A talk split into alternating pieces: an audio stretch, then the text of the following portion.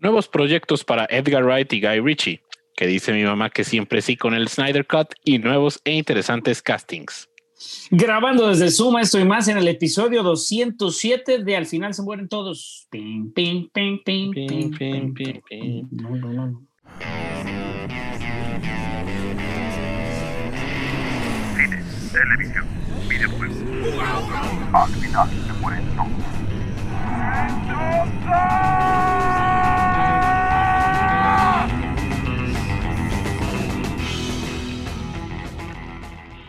Bienvenidos al final se mueren todos, episodio 207. Eh, yo soy Barson, conmigo está el Machas Buenas tardes. y el Warvin. ¿Cómo están? Buenas, tardes. Ahora sí es buenas Porque- tardes, ¿eh? Aclárese, es importante en Hoy no es nuestra línea buenas de noches. tiempo. Hoy, Hoy no es buenas noches, es buenas tardes. hoy hay luz todavía aquí. Eh, Por lo tanto, puede pasar el de los camotes en un ratito, Uy, puede pasar la basura, ya ha pasado la basura en algunos episodios, el señor del pan. el del pan, ajá. Lo, Pero lo- lo bueno. es que, no- lo bueno es que no pasa el de la cancioncita de Tintán, del panadero con el pan, el panadero con el pan. ni la patita polola. Bueno, si nos escuchan de fuera de México, es muy típico que pase una camionetita de pan con musiquita, güey. Y si no, la gente grita con una bicicleta, el pan. Panadero. Pero bueno, Ah. sí, es cosa de nuestra cultura. Hoy aprendieron algo sobre nuestro país. Pero bueno, muchas noticias. Sí hay noticias. Sí, y- sobre todo interesantes, tan, tan chidas, porque Sí. no hay mucho cambio de fecha, pero sí, o más bien no hay cambios de fecha. Pero por ejemplo, ya empezando, este Edgar Wright, director favorito de, creo que de todo el podcast, por lo menos mío. Ah, no hablamos sobre la- lo positivo que se viene al box office, Carlos. Eso no lo puse ahí, güey, se me olvidó poner. El gobernador de Nueva estamos, a York. tiempo, estamos a tiempo, estamos a tiempo. El gobernador de Nueva York, Andrew Cuomo, que es hermano del señor de CNN, el señor Cuomo también, acaba de autorizar el día de ayer eh, a abrir los cines en Nueva York marzo 5 en una capacidad reducida, muy similar a lo que estamos teniendo aquí, aunque creo que allá está un poquito más este, intensa, pero un 25%, no más de 50 personas por pantalla, con máscaras, distanciamiento social y otros protocolos que van a poner en marcha. Pero esto, pues es una excelente noticia, ya que, como sabemos, Nueva York y California, que ya también estaba analizando hacer este movimiento, son los principales, este, lo que, los que más lana ponen para todo ese box office y todas esas cantidades millonarias de dinero que ganan las películas, son todas estas eh, salas que están en Nueva York y en Los Ángeles, California, o en el estado de California también. Pero bueno, dijo este Cuomo, obviamente dijo que no se iban a necesitar tomar como una prueba, porque estaban analizando los teatros hasta hacerte como una prueba rápida güey, en ese momento, ¿no? Porque en febrero también van a abrir los estadios, Carlos. El Madison Square Garden y el Barclays Center van a abrir para allá para los juegos de básquetbol. Entonces ahí sí te van a pedir una prueba rápida antes de entrar. Y bueno, este. Porque pues NFL, en la NFL ya había varios abiertos. Pero sí, por- pero por ejemplo, para el Super Bowl, este, y, y para varios también de, de- de los playoffs, así al momento que te vendían el, el boleto, tenía, o sea, además te costaba más caro y tenías que ir como dos días antes, te hacían una prueba, y si Te pasaba la, encerraban. si pasaba la, o sea, si salías este Mm. negativo en la, en la prueba, pues ya, a los dos días ya ibas al, al partido. Y si Pues no, te la y si te la pelabas con el boleto. A fin de cuentas, es que están buscando una solución, ¿no? Para regresar al entretenimiento. En los Estados Unidos sabemos que el cine no es tan barato, pero a fin de cuentas es una de las este, formas de entretenimiento más grandes en el mundo. Y eh, pues deja buen sabor de boca. Las acciones de AMC se fueron para arriba. Este AMC Entertainment, este, pues estaba muy contento porque va a abrir todas las 13 salas de, de las 13 lugares con un chorromientas salas que tiene en Nueva York. El estado de Nueva York ya había abierto con los lineamientos este, sus salas de cine en- desde septiembre, pero la ciudad en sí de Nueva York no. Entonces, Pues bueno, a la primera semana de marzo se viene de regreso el cine en Nueva York, que eso da esperanzas a películas como Black Widow, ¿no? Que habíamos tenido la duda de qué iba a pasar. Pero pues bueno, todo esto fue muy positivo. 15% subieron las acciones de AMC, 7% después, ya casi el lunes al final del día, el día de ayer. Cinemark y IMAX también subieron sus acciones, subieron más o menos un 6% y cerraron casi con un 4% arriba, entonces estuvo muy bien. Como anunció que todo esto pues está en base a la fecha, pero sí, van a respetar las 5 de marzo. No está mal, güey. La verdad no está mal. Ha bajado mucho, obviamente, los contagios en Estados Unidos. Los Ángeles también está analizando volver a abrir los cines. Bajaron hasta 70% los contagios en algunas áreas de California, güey. Los positivos eran, no sé, 9 mil de cada. Era como uno de cada nueve daba positivo y ahorita es uno de cada 14, una cosa así. Entonces no está mal. Este, lo que están haciendo tienen- ellos con las vacunas, Lo nosotros no tienen que llevar con mucho, con mucho Sí, cuidado, la con mucha ¿no? prudencia, porque sí, o sea, sí decía, por ejemplo, ahí el, creo que era la Asociación de, de Cines de Nueva York, de que, ay, esperamos ya pronto que sea el 50%. Es que, a ver, primero que abran al 25, que abran bien, que funcione y todo, para ya después pensar en, en, pasos futuros, porque Que- que- Tampoco es como que, ah, te cines al 25%, sale Black Widow la próxima semana. Pues no, tampoco lo pueden. No, no, pero está bien así. que lo estén haciendo de poquito. De poquito. Sí, sí, sí. que le pongan sanitizante a la mantequilla de las palomitas. Uf, Entonces ya, entonces ya sale así bien sanitizado. fíjate, fíjate que es embarrado lo que le, mantequilla. Ya bien decíamos eso a mi hijo, que, que no podía compartir la comida con los otros niños y eventualmente regresa a la escuela. ¿no? Porque es muy común de, ah, dame y hazme. Sí. Dice, no, cada quien en su plato, dijo, cada quien en su plato. Y Pero- pues, Ahora sí, ahora sí las noticias, Barça. Carlos. Excelentes noticias. noticias para el box office. A ver si eventualmente volvemos a un número, güey. Es decir, hoy hay un número. ¿Cuánto tenemos sin un número, güey? O sea, Pues hay, que, hay que analizarlo, ¿eh? Ya va para el año. Sí. Hay que analizarlo, pero sí tenemos un rato sin un número. Yo, porque A ver todavía. si para ese entonces tenemos una musiquita, güey. Yo, yo me encargo, yo me encargo. Ahora sí. Te- te- tengo una idea ahí para hacer unos samples. Pero bueno, este Edgar Wright va a dirigir la nueva versión de, de Running Man, este, el- este famoso thriller de los ochentas basado en... Sí, es una película de Stephen King, ¿no? Sí, Marco. es un libro de Stephen King y está, este, salía María Conchita Alonso. Sí. Y de, de repente ¿Y me Arnold confundí con Schwarzenegger? Marathon Man, Arnold Schwarzenegger. Alonso Solano. El guion escrito por Wright y Michael Bacall, que es el, el que escribió 21st Jump, Jump Street, y producida por Paramount. Pues la neta. ¿Alguna yo- vez viste esa película, Machas, tú? yo nunca Running la Man. he visto. No. Eh, eh, la premisa es divertida. Digo, sé que es como bien, un es el Estados típico Unidos manhunt. Ajá, es el típico manhunt así de, Sí, de eh, vamos a soltar estos y los, los van a cazar. y es un. O sea, es, es como un juegos del hambre de los 80 Como con leotarditos, con leotardos. colores. Ujú. Amarillos, O sea- en el caso de María Conchita Alonso y Arnold Schwarzenegger. Wow, son sea- criminales que tienen que correr de asesinos. Sí, Sí. Chale, suena como The Hunt y esa película me gustó. está padre. A mí, ¿sabes? A mí me gustaba, digo, obviamente después ya, como todo lo que hace Jason Statham en su momento, lo empezó a exagerar, pero Dead Race era buena y era muy similar, que los ponían a correr. O sea, digo, basada en una premisa similar. Pero luego Sí. ya la exageraron, ya Statham ya no regresó, etcétera, etcétera. lo- todo lo que pasa con ese tipo de películas. Pero si el Edgar Wright le da a lo mejor un, porque se presta a buen comentario social. Entonces, si le presta- da algo por ahí, estaría chido. A, a visuales bien chingones, güey, ¿no? Un montón de color. La verdad, por la época, pues digo, no es como que sean obviamente las grandes películas, pero ya cuando le pones a Edgar Wright, dices, ah, Ronnie Man me llama la ¿A atención. qué estado debe llegar la sociedad para que haya carreras de estos runners? Que sea Ah, un pues- espectáculo. No, pues. No, no, no, yo creo que no estamos tan lejos, ¿eh, machas? Digo, sería, es triste. Pero Pues- yo creo que no estamos tan lejos, ¿eh? Eh, En, en Rusia no intentaron hacer uno así de supervivencia acá bien cabrón que si te morías, te morías, güey. Y me- Pues Ya no igual, supe si era fake news o si era de que, verdad, pero sí escuché de un reality que iba por ahí.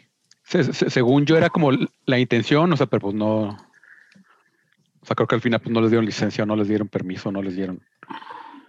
Pues sí. ¿Y sabes de qué va, si va a haber licencia?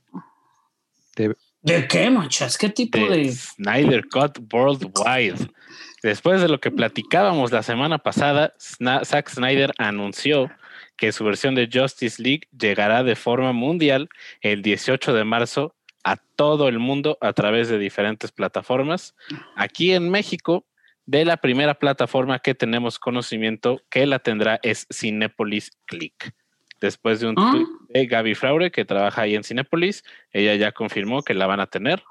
Entonces, qué bueno, qué chido, y ya no hay excusa para ver la película de forma No, y ahí sí te cobran, si te cobran, este, no sé, que nos cobrara, ¿cuánto vale Sí, una película en Sí, como Cinépolis 200, Click, pe- manches? 200 300 Sí. pesos, ¿no? no Por cuatro horas, güey, por cuatro horas es dinero bien invertido. Wonder Woman, eh, voy a platicar mi experiencia, cómo fue la preventa con Wonder Woman, Cuéntanos, cuéntanos, machos, ¿qué tal Compré la preventa. Click? y costó 349. Y al siguiente día, Mm. en venta normal, la película estaba en 249. Pues como No sé si- tenemos que esperar un día. no sé si fue un error de dedo o, o qué. Eh, pero, pues, por ejemplo, 249 no se me hace descabellado para el Snyder Cut en compra. De todos modos va a Sí. ser un buen fin de semana, güey. Sale el Falcon and the Winter Soldier al Ah. día siguiente, güey. Ahora, No, por otro lado, la próxima realmente, semana. realmente No, quieres 19, comprar- sale el 19, ¿no? ¿No es 24? 19 Ah, no, sí de el marzo, 19, según sí, cierto, Sí, sí, sí, sí, sí. señor. Sí. Bueno, realmente quieres comprar, quieres tener el Snyder Cut. Es que, por ejemplo, Wonder Woman solo estaba disponible a compra. Bueno, pues sí, va, porque Entonces, ¿ya la compraste? Sí. Ahí la tengo en click. Y te dan ganas un chingo ponerla, ¿no? Cada rato. Para dormir, para dormir Vale. bien. al insomnio. También, quién sabe si a lo mejor dijo Snyder que dependía de los lugares, iba a estar en, en compra, en renta, en on demand, cosas por el estilo. Hay tres países en donde todavía no va a estar: Japón, China y Francia. Y pues, pobres de los franceses, todos los comentarios en el Twitter de que, oh, Sacre Blue, ah, bla, bla". ah, ¿qué te voy a ah, decir? la van a tener al mes, el 22 de abril sale allá en Francia. Sí, posiblemente muchos de los ajustes, ¿no? En China, por lo general, es como para quitar los parademons. En este caso, los chinos no pueden ver ni demonios ni fantasmas, güey. Es algo que tienen que quitarles y así. al, final sí dijo Snyder que fue mucho de las peticiones de los fans en todo el mundo eh, de, de que se viera la película. Y hablando del Snyder Cut, eh, les recomiendo mucho, creo que también el Barça ya lo vio, el artículo que hizo Anthony Bresnikan sobre el Snyder Cut para Vanity Fair. Anthony Bresnikan, que antes Ah. trabajaba en Entertainment Weekly, en mi opinión, el mejor reportero de cine que hay en el mundo. Qué buenos artículos hace. Sí, buenísimo, es buenísimo. Yo no lo he leído. Si me lo comparten ahí en el chat al rato, lo puedo. Sí, lo mandé Sí. ayer. Sí, de, de- de- de ahí lo agarré yo, está súper bueno, la neta. Ahí lo veo. Ahí lo leo. Ajá, platica con Zack Snyder y de cómo ha sido el proceso. Y sí llego yo como a la conclusión de que, ok, no estaré de acuerdo con muchas cosas de tu visión, pero qué feo que esa visión no te dejaron completarla originalmente. Sí, es- en, el tema, trabas. en el tema creativo es un tema grande, ¿no? Y Warner Brothers por ahí esta semana estuvo analiz estuvo como digo, en varias entrevistas, como está todo muy fresco, ¿no? Eh, pues comentó eso de que ellos pensaban sacar el Snyder Cut, pero sin los VFX terminados. sin Toda esa música. información salió de esa entrevista. O sea, todo ese tipo de cosas que Ajá. dices, güey, para que lo hubiera sacado, ¿no? Lo de que la vio Christopher Nolan y que le dice a Deborah Snyder que no la vea Zack. No, eh, no, cuando vieron Ah, que- sí, eso, eso estuvo de- bien cabrón, Deborah. Deborah Snyder y a lo que entendí, y Nolan la vieron juntos. Sí, sí, sí. Ajá. Y, salieron los dos ahí, ¿no? Ajá, Ah. que no la vea Zack. Sí. Uy, Ajá. imagínate lo triste, ¿no? Lo que le dicen ahora el Justice League de Joss Whedon. El Sí. Justice League de Joss Whedon, que Joss Whedon, pues estuvo por ahí, salió, como habíamos dicho, carisma Carpenter y varias actrices de Buffy y de Vampire Slayer, que nunca pensé que Sarah Michelle Gellar iba a opinar en algo, pero bueno, que Madonna están dando a Josh Whedon. Esperemos, no digo. Hizo las cosas muy bien, me gusta mucho sus Avengers, me gusta mucho su Buffy, pero pues si ya no le vuelven a dar trabajo, pues allá él se la buscó. y también, también hablando, hablando de Zack Snyder, Army of the Dead sacó su fecha oficial, 21 de mayo del 2021. Vamos a tener la película en Netflix, de esta película de zombies con Dave Batista y Ana de la Reguera, una combinación inédita y extraña, con un güey re reemplazado porque salía Chris Delia, este eh, comediante que lo tuvieron que quitar por todas sus ondas y acusaciones del Me Too. Pero bueno, sabemos que Snyder hace bien las cosas con los zombies. En su momento, a, su, a favor de James Gunn, estaba escrita Dawn of the Dead por James Gunn, pero esta es una segunda incursión de Zack Snyder en los zombies, entonces pues las, esa sí la espero con ansias. Y hay un póster. Además se escucha súper bien. Sí, la verdad es, o sea, es, un, este... es, un, heist movie con zombies. Sí. Y es, sí, o sea, que un, un, un comando espe especial que tiene que ir a Las Vegas a robar no sé qué antes de que tiene una bomba nuclear para acabar con todos los zombies. Oh, sí, sí, suena, sí suena interesante. Suena Snyderesca. sí, totalmente. O sea, vamos, a ver, vamos, a, vamos a ver este montón de finches uh, glares y todo ese pedo. Cuatro horas después de cuatro horas del Snyder Cut nos van a dejar ciegos unos días y después vamos a ah. meses después vamos a ver este Army of the Dead, ¿no? Estoy emocionado por el Snyder Cut. No estoy emocionado por la discusión que se va a crear alrededor del Snyder Cut. Uf. Oh, se Dios. vienen tiempos difíciles en la internet, oh, tiempos oscuros. Ajá. No, la verdad es que va a dividir mucho, obviamente, sí. este, la situación. Y aparte, pues es la cosa es que Warner Brothers sigue siendo un estudio reactivo y realmente va a reaccionar de acuerdo a, como, a lo que suceda, ¿no? Ahí en ese Snyder Cut. Sabemos, y de buena fuente, ¿no? Ahorita está avanzando y de hecho podemos hablar de eso. Anne Muschietti anunció que Sasha Calle, que salen de Rons, de Young and the Restless, perdón, será Supergirl para la película de Flash. Uh, y eso desató muchísima polémica entre los fans, obviamente, de Supergirl, porque pues Superman pues es más caucásico y Supergirl pues es güerita y como que iba a ser latina y bla, bla, bla, bla, bla. La reacción de Sasha Calle en su Zoom es espectacular, la verdad te da esta emoción. Este, Andrew Muschietti lo compartió en sus redes, también lo compartieron pues mucha gente en las redes sociales, pero pues es parte de esta onda, ¿no? La película de Flash sigue adelante. ¿Tú crees, Machas? Y aquí la pregunta Carlos también, que si el Snyder Cut es un éxito rotundo, ¿se sigue respetando algo de ese DC Extended Universe? ¿O realmente no, es como un, no, un last no. hurrah de, de, Zack Snyder no, en, y, Warner Brothers? Es un cierre, ya. Sí, incluso él lo dice en esa entrevista. No, lo han o sea, dicho, lo han dicho, pero. Pues... No, no, o sea, pero él mismo dice así de, pues ya aprovechando también que, o sea, que esto ya no va a ninguna parte, pues ya puedo tomar totalmente libertad con los personajes. Sí, porque, además no es como que. Porque, porque ya es algo total, to, totalmente aislado, entonces ya no, ya no importa lo que pase al final. Y no es como que DC borró lo que hizo Snyder, simplemente, o sea, como que no es una parte tan trascendente de la historia, pero sigue siendo el mismo universo y sigue siendo la misma cronología y sigue siendo la misma línea de tiempo. Sí, o sea, Mujer, sí, mujer, claro. mujer Maravilla es la Mujer Maravilla de...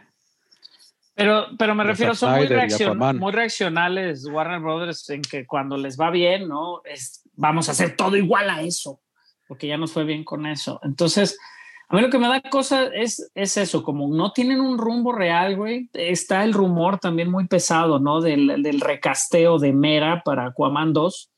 Todos los problemas que trae Amber Heard bajo el brazo después de sus demandas constantes y todo lo que pasó con Johnny Depp. Este, pues la quieren recastear, ¿no? Y, el, y está el rumor pesado de que la mismísima Khaleesi podría ser o tomar el, el personaje de Mera Obviamente no es, no, no creemos, yo no creo que lo personal que sea real. Ya hay un montón de este, photoshops y todo que la ponen con el pelo rojo, bla, bla, bla. La verdad es buen casteo, no está mal. Este, y ya ha hecho así como, ¿no? Ya fue Sarah Connor, ya ha hecho así como mujeres fuertes, ella, sin duda, todos sus personajes son mujeres fuertes. Entonces, pero no sé. Marvin, mm. caíste en las garras de No, los por eso. del Machas. No, no, ¿Cuál no, es la? Acabo de encontrar la es. fuente de. La fuente del- es We Got Discovered. No es, es. Fandom Wire, es primo hermano. No es cierto, güey. No es sí, cierto. de acuerdo con sí, Fandom Wire. eh, hasta, hasta pinche Boss Logic tiene este, ¿cómo se llama? Tiene Photoshops, pues de eso. No, yo no Sí, digo que sea real, ¿eh? o sea, es un Ajá. rumor grande. si es Fandom como- Wire o We Got Discovered, no les crean. Nunca. No, son rumores, son rumores muy, este, y es a lo que les estaba platicando hace rato en la llamada. O sea, realmente, ya cuando comparten ese tipo de cosas, ¿no? Hay un rumor muy grande, de- aprovechando que ya estamos en el hoyo de los rumores del Manchas. Rumores del Manchas, rumores del Manchas. Hay un rumor que, que está, pues no tirando lo ridículo, pero especifica este cuenta que se llama The This Insider, que yo la sigo porque sube muchas cosas de los parques este, la inclusión de varios este, personajes de la serie de Big Hero 6. O sea, del, no de la serie, pues de la serie de película, y tiene una serie aparte, ¿no? El mismo Baymax con Hero, este, en el universo del MCU. Que si bien está basada en un cómic de Marvel, güey, pues nunca respetan ninguno de los personajes, ¿no? Baymax lo amo, pero no sabría cómo ponerlo ahí, güey. Dices que lo sacó This Insider ayer, ¿verdad? This Insider, ajá, This Insider. Lo, que lo se iban a incorporar ciertos personajes de Big Hero 6 al MCU. Ajá.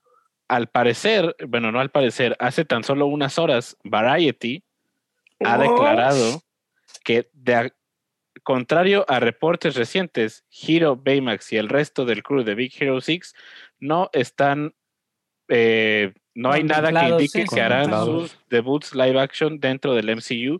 Variety ha confirmado con una fuente dentro del estudio. Y ya, y sabes, ese voló bien cabrón. Ya para que Variety le hayan este, este, interesado como aquí- escorbar, aquí lo normal en, en cómo se maneja la, la industria de los scoops y eso, no es muy común tú salir a desmentir o el scoop de alguien más. Más bien, sino confirmar el tuyo. No sé si me estoy dando a entender. Sí, sí, claro, güey. Sí, Ajá. sí, claro. Entonces, ya que tenga que salir Variety de que no, no es cierto. Es porque Pues- se hizo muy grande. güey. Ajá, sí, sí se hizo muy grande. Pero bueno, todo era porque también en, cuando Tony Stark se pone a Friday en el que en, en vez de a Visión en Age of Ultron, güey, por ahí sale Tadashi. güey. Tadashi es la voz o la memoria del hermano que eventualmente tiene también este Baymax, ¿no? Dentro de, por ahí sale en una tarjetita. Es un buen easter egg que yo no sabía que existía, por ejemplo. No lo consideraba como que fuera a suceder. Pero bueno, también hay otras noticias, ¿no? Esta sí es exclusiva de The Rap, Carlos, y está dentro también del universo de, de DC. Sí, es este de Rob precisamente trae la exclusividad de que Blue Beetle, el escarabajo azul, va a ser dirigida por Ángel Manuel Soto, que dirigió Charm City Kings, y el personaje de Jaime Reyes este, será Blue, Beetle- Blue Beetle en esta versión.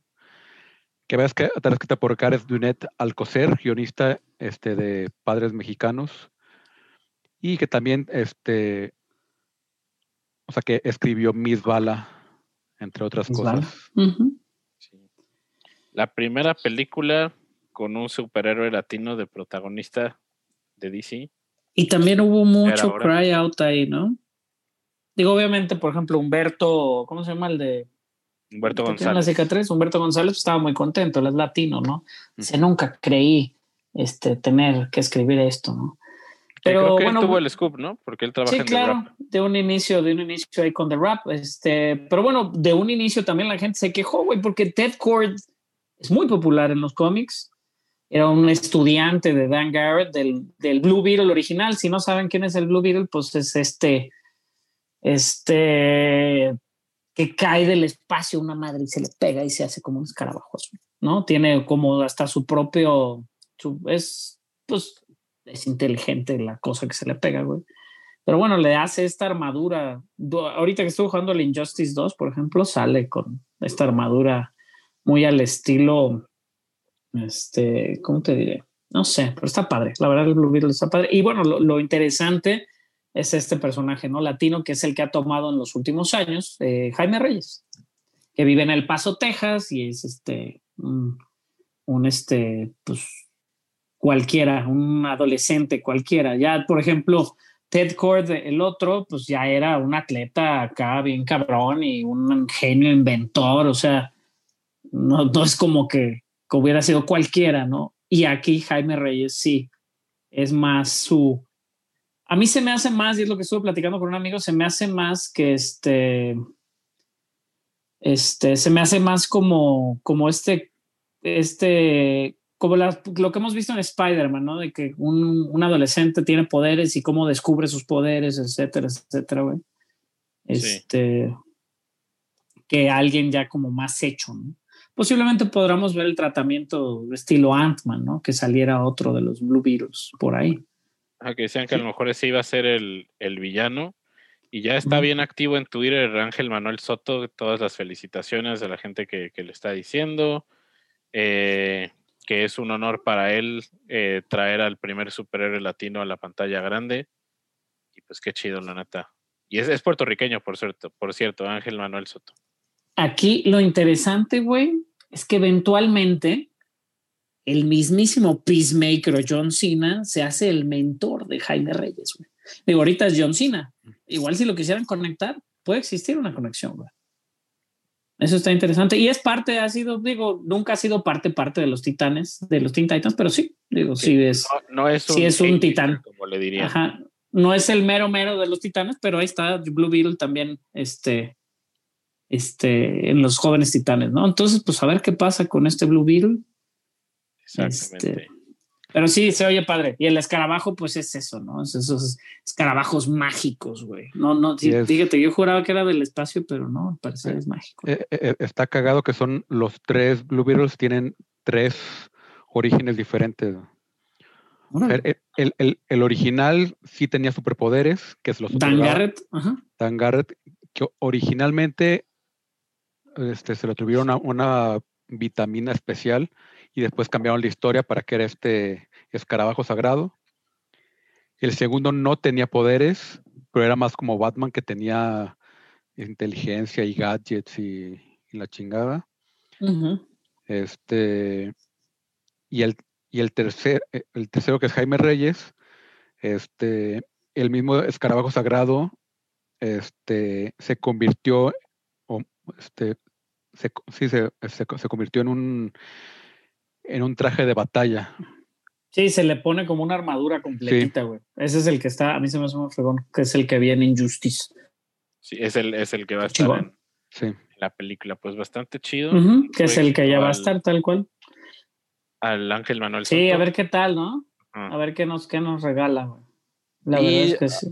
Hablando de, de scoops y de castings, de Uy, acuerdo a qué es el Run Transmissions, que es este podcast está de buenísimo Wars ese scoop, ¿eh? que lleva eh, score perfecto, eh, Ahsoka en Mandalorian, The Bad Batch, nueva serie animada de Star Wars. Eh, de acuerdo a ellos, Mesa Masud, que interpretó a Aladdin en la versión live action de Aladdin, se encuentra en negociaciones para Mm. interpretar a Ezra Bridger en futuros proyectos live action de Star Wars. Muy buen casting. Muy fan, me gusta. Muy, muy bonito se ve ese Erra. Es un Erra bonito. Le dije a mi mujer, mira, me dice, ah, está perfecto el casting. Nomás que le pongan pupilentes. Y ya. Porque sí tiene ojo azul, ¿no? El- Sí, el- tiene como ojo moradito, güey. Ni siquiera ¿no? azul, como, como moradito, pero, güey, está perfecto ese casting. Yo pregunto aquí, ¿dónde creen que veremos a Ezra por primera vez en live action? Ahsoka. En la serie de Sí, Azoka. en la serie de Está confirmado, sí, por ahí creo que sería la más lógico. Este, ah, pues ahorita que hablamos de Peacemaker, ya están grabando Peacemaker. Ya subieron ciertas fotos, por cierto. Ahorita lo que estaba viendo las fotos de James Gunn grabando el Peacemaker. Sí. Pero bueno, sí, de, de esto no sabemos nada más, ¿no? De lo de Star Wars.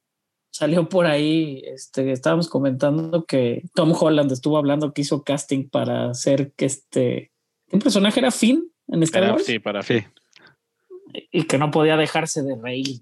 Y que por Sí, eso no le dieron el personaje. que, en que- que estaba, que, estaba interac- interactuando con un androide Ujú. y pues que el otro estaba actuando como androide, el- este, la otra persona, y pues que se lo está, está cagando de risa porque está- me imagino que estaba haciendo ruidos o nomás ruiditos. Pero muy, muy buen, muy buen casting.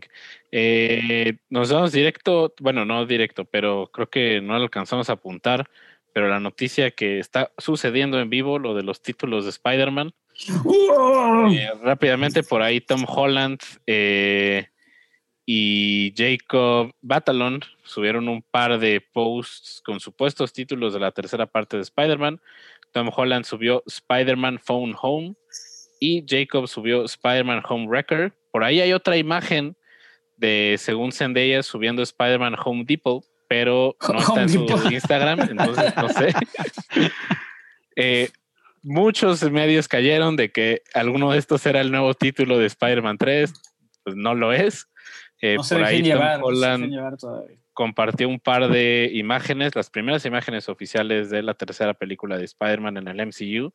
Y el día de hoy estará con Jimmy Fallon. Yo creo que pues el día de hoy nos dará el título de la película. Sigan ahí al Machas en sus redes. Obviamente lo va a compartir en el momento que suceda. Vamos a hacer live tweet de Jimmy Fallon, aunque no me cae muy bien, pero lo vamos a ver hoy. A mí no es el, no es el Jimmy, no es mi Jimmy predilecto. Mi Jimmy es Jimmy Kimmel. Tampoco. Kimmel es mi Jimmy, exactamente. Ujú. Me Pero bueno, Jimmy Pues ahí. Que por cierto, Otras- ahorita les preguntaba que por qué no se lo dieron a Jimmy Kimmel. Y Garvin pues dijo, pues es que es Sony. Entonces no tiene ninguna obligación comercial con ABC ni con Jimmy Kimmel. No, Al y está bien. Igual está de aquel lado ahorita, ¿no? Fallon es Nueva York, Kimmel es Los Ángeles. Igual están más de aquel lado. Sabemos que Tom Holland anda, anda como loca, ¿no? Trabajando en todos lados. Estuvo en Atlanta haciendo Spider-Man. Estuvo haciendo Uncharted. Estuvo, ahorita está presentando, haciendo su gira de la película que tiene con Daisy Ridley por ahí, este, su compa lo que pudo haber sido su compañera en Star Wars. Y Cherry también con los hermanos rusos que por ahí va a salir. Y pues bueno, si seguimos casteando a Tom Holland en todo, se nos va a acabar Tom Holland. Creo que nos vamos a hartar de Tom Holland. ¿No? Sí lo Hasta- agarraron de moda, muy cabrón, güey. Hasta el momento que Martin Scorsese lo agarre como su nuevo DiCaprio y su nuevo Robert De Niro. Y lo pula que todavía. Que estuvo la noticia, ¿no? De este cuate, ¿cómo se llama este cuate machas? El que sale en la, en la que te dije de Judah de Black Messiah, el, pero el que es el güerito, güey. Él renunció a una película para irse a una película de Scorsese. Luego ya les digo Plemons. bien. Ajá, Jesse Plemons renunció a una película que ya estaba firmado y todo porque le dijeron, oye, ¿no quieres salir Iba con Scorsese? Iba a salir una película nueva de, creo que de Jordan Peele, si mal no recuerdo. Ah, de Jordan Peele. Ajá, Sí. la de Jordan Peele. tienes y le dijeron, ¿quieres estar en la de Scorsese? Y pues dijo que sí. Pues digo, ¿cómo no? Sí, pues sí. Pero bueno, entre otras noticias, por ahí tenemos que NBC hará una adaptación en español. Esto es interesante, ¿eh? de su serie Superstore, que fue cancelada recientemente y terminará en marzo después de seis temporadas. Six Seasons and a Movie, en la primera asociación de NBC con una productora mexicana que es Dopamina con Hernán y Amarres. ¿Quiénes Hernán, son sus machos? Hernán, perdón, Hernán. Son dos series. Eh, eh, la de Hernán, según yo, la de, Ah, la de Cortés. La, la que salió en TV Azteca y en Univisión y en. Por, no, no, según yo, no es la de Bardem, es la. Sí, la que sale, sale Gal García, ¿no? En la de Hernán, ¿no? Ni, ni me Estoy, mintiendo, ahorita te la busco Oh, chinga. Gael García, según yo, Gael Gar- García y Diego Luna están en la otra, en la de Spielberg y el Chivo y Bardem. Ah, ok. Tienes toda la razón. En esta sale este Oscar Haidem como Hernán Cortés, Dagoberto Gama como Moctezuma Xolotl. Pero bueno, sí es esta, la que salió en el History Channel en Latinoamérica, la serie de Hernán Cortés, también con TV Azteca en el 2009. Bueno, estos productores, eh, no viene de quién está, Dopamina y Onza Entertainment fueron los que produjeron, junto con TV Azteca también, esta serie de Hernán Cortés. Y la serie se llamará Super Titlán, porque somos bien racistas. Y de momento será 48 episodios de una hora. No mames, 48 horas. Sí, eso es una parece, novela. güey, parece ¿eh? formato de telenovela, sí. Es una novela esto. Pero bueno, sí, Super Titlán creo que no es el título, ¿no? Es como cuando le ponen Itl Sí. al final, Atl al final de algo como para hacerlo indígena según ellos. Sí. No está. Ah, en Chapala, güey. En Chapala hay un coto que se llama La Pueblita. ¿Por qué haría? Digo, yo sé que está lleno de americanos, pero ¿por qué hacen eso, güey? Digo, aquí hacemos muchas cosas con su idioma, güey, pero si no, me, me siento pseudo ofendido. Este, sí, e- eso de que sean 48 episodios de, de entrada y de una hora, Ah, digo, porque Superstore es de media hora y media hora son 22 minutos.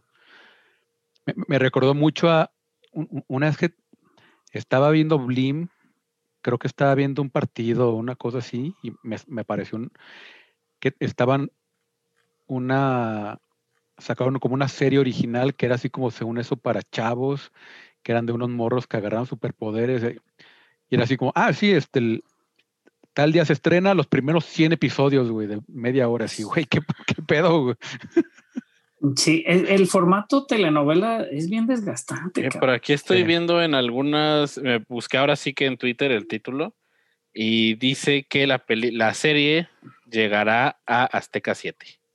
ah ¿Mm? Entonces sí es como una... ¿Alguien ha visto? Manchas no- O sea, ¿Qué has pero es- está curioso que NBC sí esté inmiscuido. Se, se me hace curioso. Porque, este. Sí, o sea, en- sería para que vendieran los derechos más que Sí, ellos estuvieran ajá. produciendo, ¿no?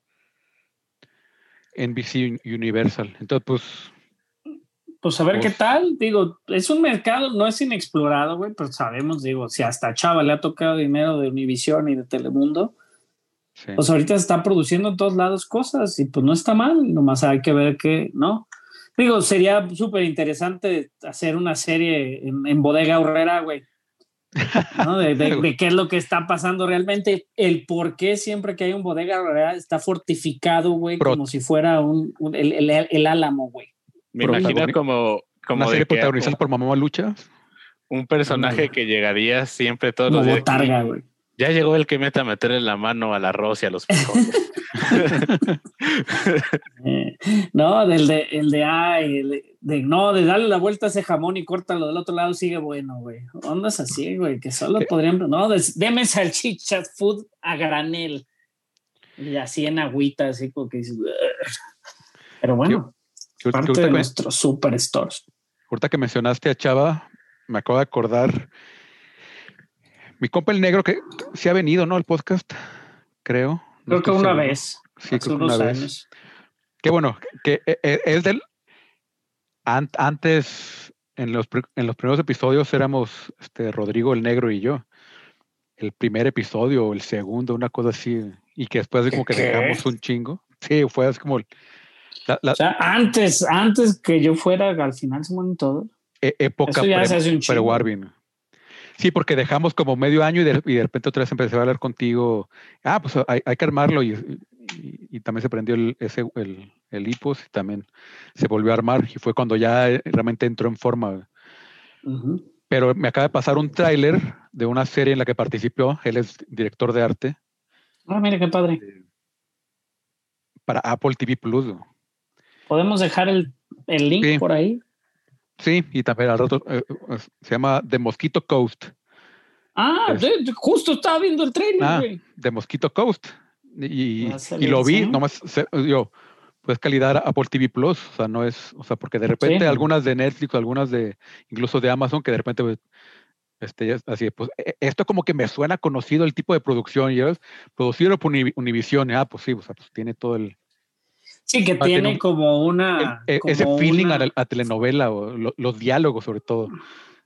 Mosquito Coast está basada en esta película de Mosquito Coast de, de Harrison Ford de hace muchos años, ¿no? De este, La Costa de los Mosquitos es una novela este, eh, publicada en 1980, güey. Pero bueno, la serie que estaba, que es como que vámonos familia porque vamos a ir de vacaciones, pero es por, realmente porque los andan correteando y se los quieren echar. Sí, Pero y- está- y- salía River Phoenix en la película original en Mm, el 86. Ujú.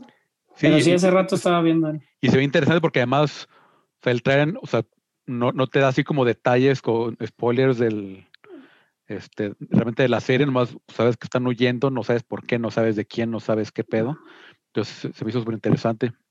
Los dos primeros episodios, este 30 de abril, Carlos, de hecho lo iba a poner por ahí en los trailers, en la sección de trailers, porque sí estaba viendo el trailer ahorita. Protagonizada por Justin Theroux, que es el, el esposo, fue esposo de Jennifer Aniston. Melissa George, Logan Polish y Gabriel Bateman. Se va a estrenar mundialmente en abril. Y bueno, está padre esto. Fíjate que el Sí. escritor se llama Paul Theroux. Yo no creo que sea este eh, como pariente de, de Justin Terks. Obviamente escribió el libro hace mucho. Y está basada en este, un viaje de un idealista radical y brillante inventor. ¿Qué es eso, güey? Que se los lleva a México, güey, porque está oyendo del gobierno de los Estados Unidos. Pero bueno, de Mosquito Coast se va a estrenar con el negro, el amigo del podcast, ese sí amigo del podcast, este, como director de arte. Qué chido, güey. El buen, el, el Huitla, también conocido, creo que en ese mundo como el Huitla. Itzcoatl para los compas. Ah, no, va, más bien. Pero bueno, teniendo este una excelente noticia, fíjate, porque no la había visto y a mí me gusta la Eh, combinación de esas dos eh, personas. De Guy No Ritchie y, y Jason Statham. Sí, sí, claro. Pero esa no es la noticia, porque esa ¿Qué? es, qué? esa es la siguiente película que está terminando ya ahorita de, este, de filmar Guy Ritchie con Jason Statham, que se llama Five Eyes. La noticia es que ya firmó para su siguiente película, Oh, más películas de Guy Ritchie. Que Sí, que- que es un- que es un proyecto que Paramount tiene desarrollando desde 2015.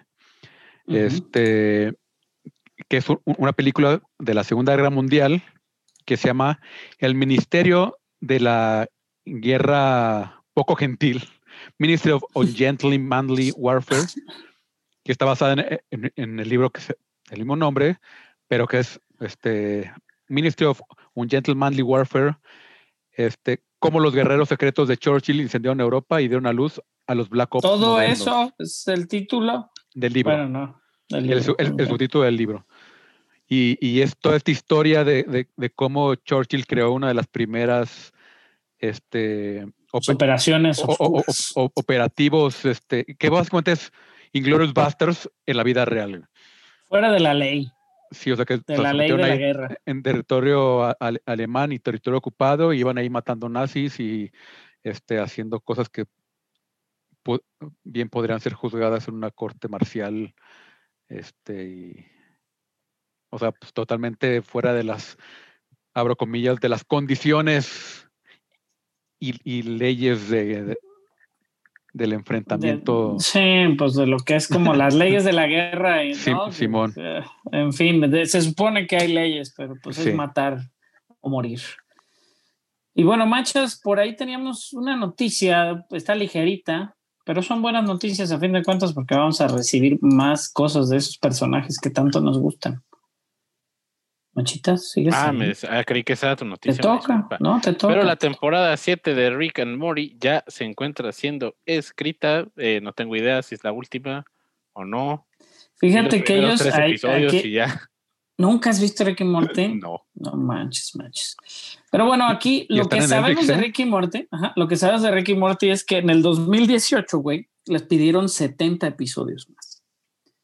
Entonces, bueno, ya han avanzado, por ahí entregaron la cuarta temporada, que son 10 muy buenos episodios, que están ahí en Netflix también. Este, Según, y según bueno, yo, según yo van a ser 10 temporadas, según yo. O sea, de 10. de- en no, no es total, cierto.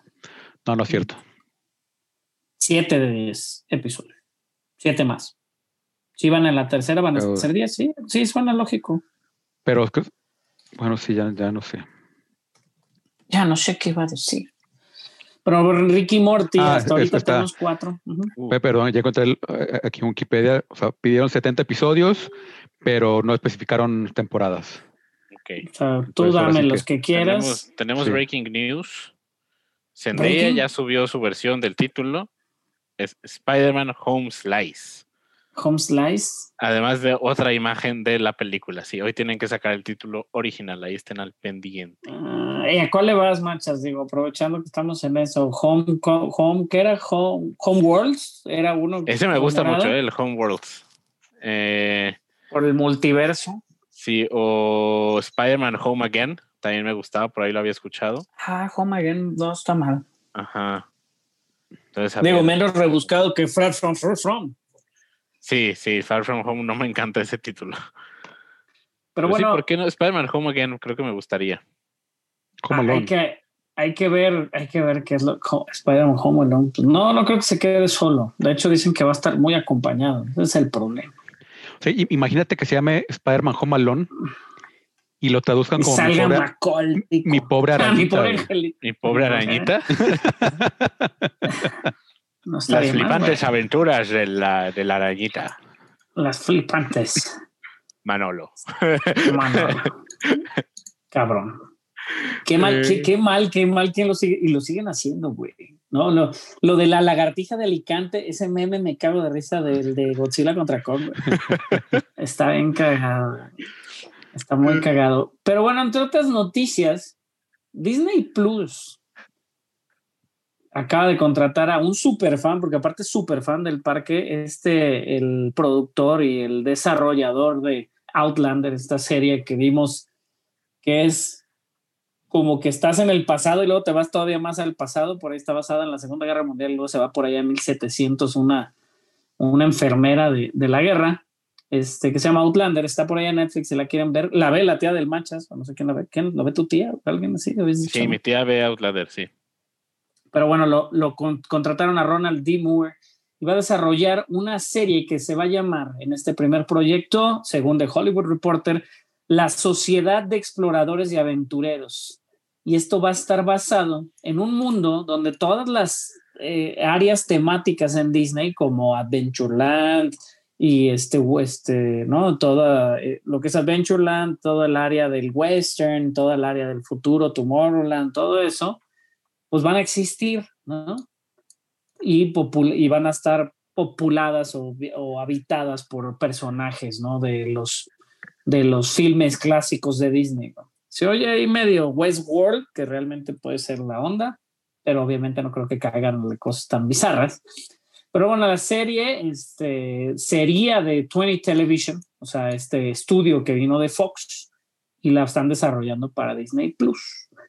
Él va a estar para escribirla y producir de forma ejecutiva. Recordamos que él es un super fan, entonces ya en todo su proceso ya se puso a hablar con los Imagineers y con esta, este, con todo el equipo que trabaja dentro de los parques para ra- saber realmente qué personajes podría usar ¿no? para estos lugares, como el prospector, o sea, la persona que trabaja en, en los camioncitos de, de la mina de Big Thunder Mountain, el capitán del barco del John del Cruz, este, los escaladores del Matterhorn, o sea, de la montaña esta que está en Disneyland, tal cual. Es como algunos ejemplos, ¿no? Suena interesante como para los, este, para los real verdaderos fans. Aquí lo que le llama la atención a Carlos, pues es de que Moore también es el mastermind detrás de Battlestar Galactica en sus últimos episodios, o lo que acaban de hacer del revamp que van a hacer de Battlestar Galactica. Pues, pues, bueno, pues a ver qué. A ver, a ver qué lo pueden hacer. Creo que Disney también se aprovecha de que tiene ¿no? fans por todos lados y les da buenas cosas para trabajar y los ojalá lo dejen trabajar y a ver qué hacen, ¿no? Unas cosas muy extrañas. A ver qué show. En noticias cortas, los Simpson por fin regresaron a la voz de Marcia Wallace para un episodio que va a salir. Marcia Wallace que murió en el octubre de 2013 y desde entonces había sido la voz de la señora Krabappel por 25 años, pues va a regresar para un episodio que se llama The Diary Queen, donde él encuentra el viejo diario de la señora, donde Bart encuentra el viejo diario de la señora Krabappel. Nunca le hicieron como un adiós tal cual, entonces pues se considera como un episodio, este, pues en honor a, ¿no? A Edna. También Cada que el viento, cada que el viento suene. recastearon al recastearon al doctor Hibbert. Ajá, también esa iba la que decir. Esa es la primera vez en 31 años que el doctor Hibbert va a ser un actor de color. Y el doctor Hibbert es de color. Antes era Harry Shearer y ahora va a ser Kevin Michael Richardson. Entonces digo, Harry Shearer que hace muchas, muchas voces en todas las series. Este, y Richardson también hace muchas voces. güey. En, en Los Simpson ha hecho voces y ha hecho muchísimas voces para American Dad, Family Guy, etcétera, etcétera. Y Big Mouth, que ha sido todo un éxito animado también Big Mouth en Estados Unidos. Pero bueno, ¿qué más? Noticias de videojuegos. Fall Guys va a ir al Xbox Y al Switch. y al Switch. Fall Guys, que fue un éxito el año pasado en PlayStation, salvó la pandemia, un monito gordito a la vez. Pues ahora vamos a tenerlo en Xbox, gracias a Dios. Me llama la atención, creo que puede ser divertida interacción con mis hijos. Y en esta tres, tres- temporada 3.5, y acaban de anunciar su temporada 4, que va a ser todo de los 80s. Por ahí podemos ver este, como varios trajecillos ahí de Doom. Va a haber muchas cosas en Fall Guys y obviamente pues ganan de vender de todos estos trajecillos de Sonic, de Doom, del el Untitled Goose Game, aquel juego del patito que también fue un éxito. Pero bueno, y, y ya, El- no Fue el, fue el BlizzCon también. Ah, el BlizzCon. Bueno, BlizzCon Line. Este presentaron Overwatch 2, ¿no? Overwatch 2. Este es el como la, la versión remasterizada de Diablo 2, Diablo 2 Resurrected. El tráiler de World of Warcraft, este de, de Diablo 4. Ay, este güey, ese nuevo- World of Warcraft remasterizado, yo lo quiero. Me acuerdo. El No, el Warcraft Diablo. 3, ¿no? El Warcraft 3, perdón. Ese no lo anunciaron. Warcraft 3 Gua- eh, remasterizado lo anunciaron hace un tiempo y ya nunca Bueno, han dicho nada. No, no, ese ya salió, según yo, ¿no? El Reforge. Ah, déjalo busco. Warcraft 3 Reforge, según yo ya, ya, ya había salido y creo que no estaba tan... Te- te-. Tengo idea como que no fue tan bien aceptado. Como no fue una sí, por eso igual no, no sé qué. Eran todas las noticias del BlizzCon. Este hubo un one shot de los de Critical Role ambientado en Diablo. Y sí, básicamente el trail, ah, bueno, el, el tráiler de Diablo 4 fue de un, un nuevo personaje, una, una nueva clase, que eso es el, el Rogue, el pícaro. Se ve muy bien, se ve, va a ser mi nuevo personaje cuando lo juegue, en lugar del monje. Este, pero sí, este, divertido, pero pues también muy, a- muy ta- ta- es, es- muy de nicho también ya Blizzard se ha convertido como muy de nicho.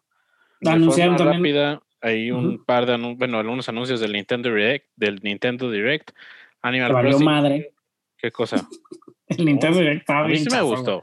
Animal Crossing New Horizons tendrá vestuarios y accesorios de Super Mario Kart a, a partir del primero de marzo. Se anuncia Mario Golf eh, Super Rush el 25 de junio.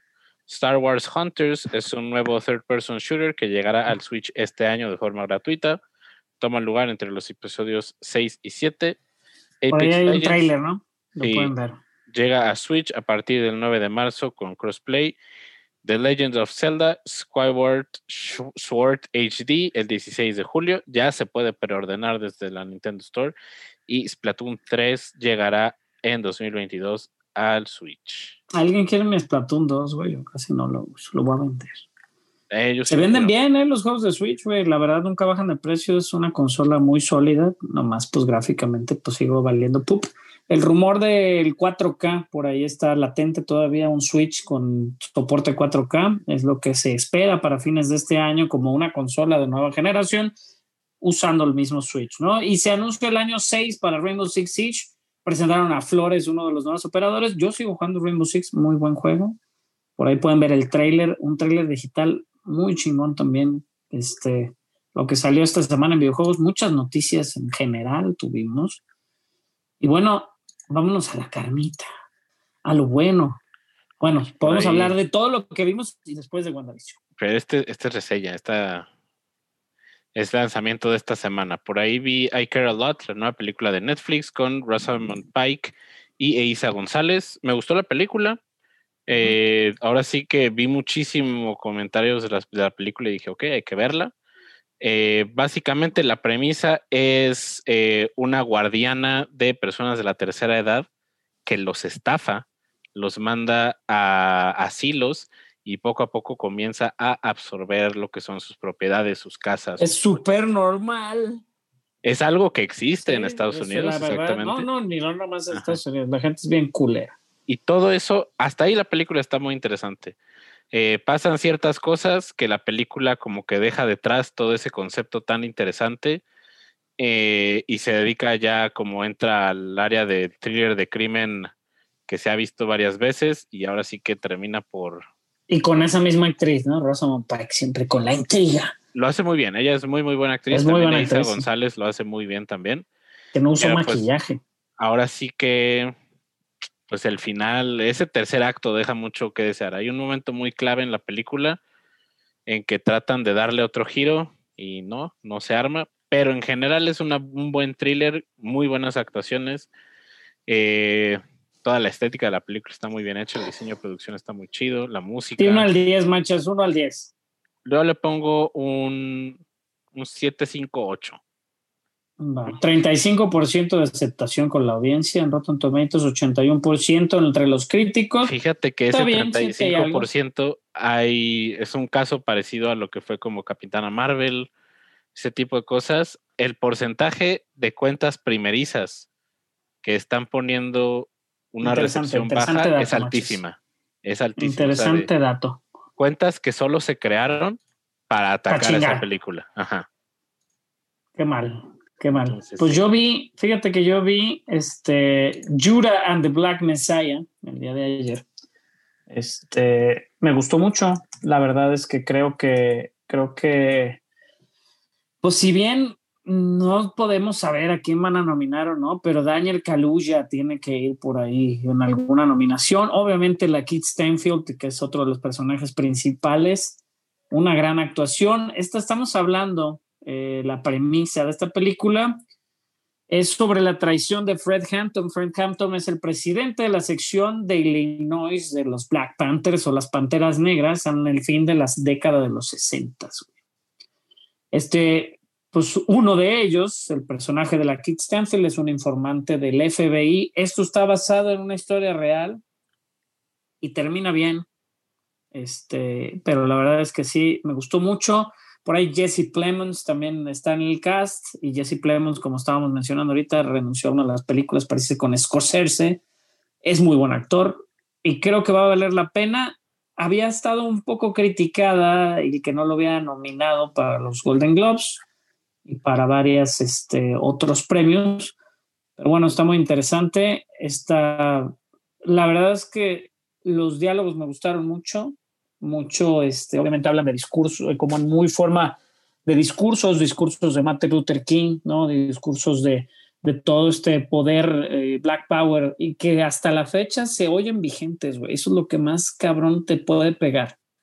Que realmente los escuchas, escuchas lo que ellos querían en los 60 y cómo hasta la fecha no han tenido resolución de esas mismas situaciones, ¿no? 40 años después, cabrón. Está muy interesante, se las recomiendo. Judas and the Black Messiah. Desde un punto de vista este, del 1 al 10 en nuestra onda artística, pues yo creo que sí le pongo un 8. Tampoco es como se pone flojona en algún punto. Por ser historia real, digo, no busquen la historia del güey, sino van a ver cómo va a acabar.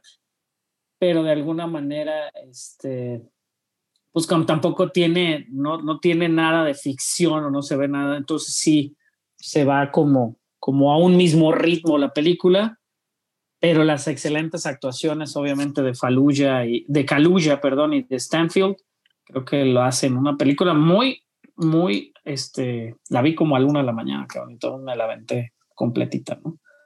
Entonces dije, va, por ahí está en, en métodos alternativos y HBO Max. Salió en HBO Max nada más. Quiero ver la otra de HBO Max que me dicen que no estaba tan buena, la de este Denzel con con Jared Leto, güey. The Little Things, ¿cómo se llama? Sí, creo que sí. The Little Things. Ahí, este, ya Denzel Washington, Jared Leto, Raimi Malek, pinche combinación loca. Ya está la vuelta HBO Max. ¿Por qué no pensar, esta película no tiene fecha de estreno para México?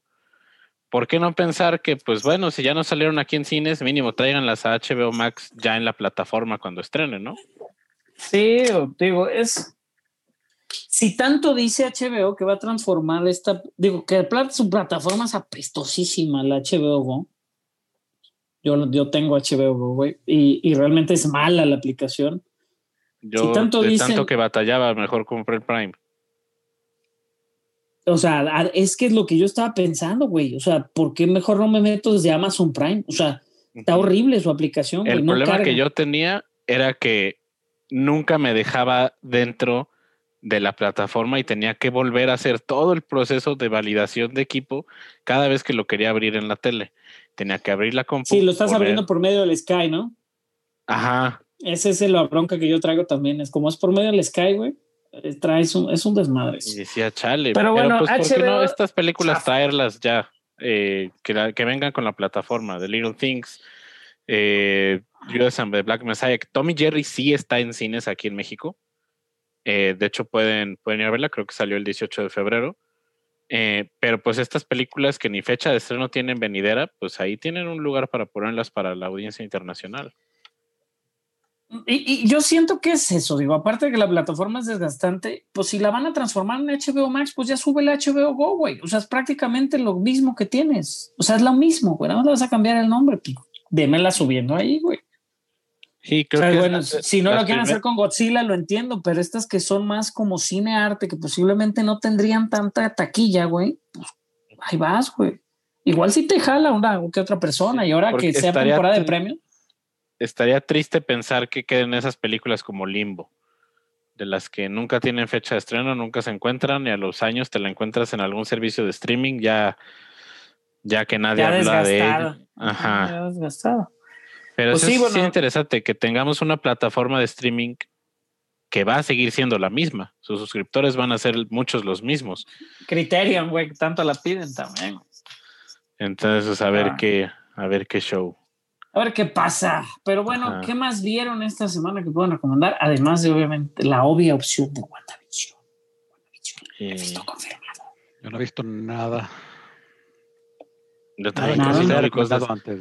Vi muchos exámenes y muchas, muchos Mu- ensayos. Muchas, muchas cosas repetidas, Carlos, también. Yo, tra- yo traigo un montón de trazadas. Todas las que ha visto el Matches, yo las quiero ver.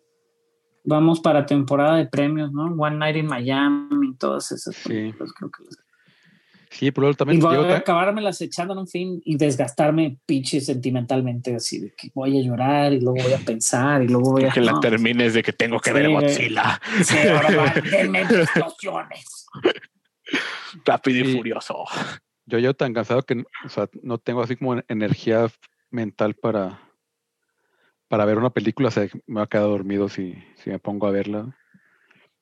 Y a- a- a- ayer estuvo muy cagado que, que de repente así en YouTube me salió un clip de Community. Ya lo, lo vi y, y abajito me recomendó uno que es el mismo capítulo, pero poquito más adelante, otro poquito más adelante. Y, y- y de repente así, ya, lo vi. ya quedé a la mitad, dije, a ver, ya mejor me metí a Netflix y vi el capítulo. Y que yo el sábado puse Community y no habíamos visto desde hace mucho. Mi mujer no había visto el episodio, el último episodio de Troy, donde sale Troy. Hasta lloramos. Troy es, es que está, está bien ¿qué padre. es. Troy? Troy ¿Eh? es eh, Glover, Ah, ya. Donald Glover, que ¿Se acaba de sale en firmar un algún contrato. momento? Sí, Sí, claro. Por ahí en la quinta temporada, la ese- mitad de la quinta temporada.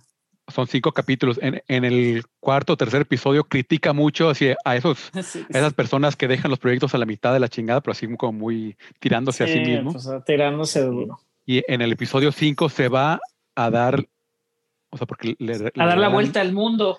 Ajá, en un barco que se llama The Childish Ty- Tycoon. Oh. Digo, muy haciendo alusión, obviamente, a, que lo hizo por su carrera de Childish Gambino en ese momento. Sí. Excelente, excelente actor y tan bueno es que firmó un contrato, no sé si hablaron la semana pasada porque no me metí, firmó un contrato millonario con Amazon. Todavía no salía. No va a, no va, Acaba de salir, este, creo, y se, me pasó. Sí, no va, De- este, De 10 10 dígitos. 10 dígitos son un chingo, güey. Y la primera creo que va a ser Señor y Señora Smith con Phoebe Waller-Bridge y Exactamente. Childish Gambino. Qué buena combinación. Creo que At- Atlanta va a seguir saliendo en FX. Así que no iba a Este, afectar las próximas sí. dos temporadas de Atlanta, ¿no? Se va a grabar la tercera y la cuarta temporada, y van a comenzar a grabar en estos días. Pero bueno, Donald Glover, que ha producido o estaba produciendo una animación de Deadpool Rated R en su momento, es un cuate súper creativo y creo que, pues digo, a diferencia de los deals estos mágicos que hacen con Shonda Rhimes y que le pagas a Ryan Murphy, este cuate sí me llama muchísimo la atención lo que puede Sí. hacer con Amazon. Es que- Este, Eh, eh, o sea, cabrón. Me, me parece increíble que todo lo que hace lo hace bien. O sea, hizo stand-up, es buenísimo su stand-up. Hizo Actor, Lion es muy King. bueno. Música, es muy bueno. Actor de voz, muy bueno. Productor, muy bueno. Directo. Ok, ¿qué pedo? es Está creativo. muy cabrón, güey. Sí, güey. Es, Güey, es impresionante, güey. en un episodio, no sé si es ese mismo sí, que se disfrazan de sillón Él se disfraza de sillón y ave de árbol. Güey, me cagué de risa así de llorar, güey. Está, la verdad, le, le recomendamos como siempre Community todas las semanas. Por ahí Sí. varios, muchos episodios Es- dirigidos por los hermanos Russo. ¿no? Es triste que Famosos. En Amazon Prime ya no está y por lo tanto ya no pueden ver el, episodio 14 de la segunda temporada, que es el mejor episodio de Community, Advanced Dungeons and Dragons.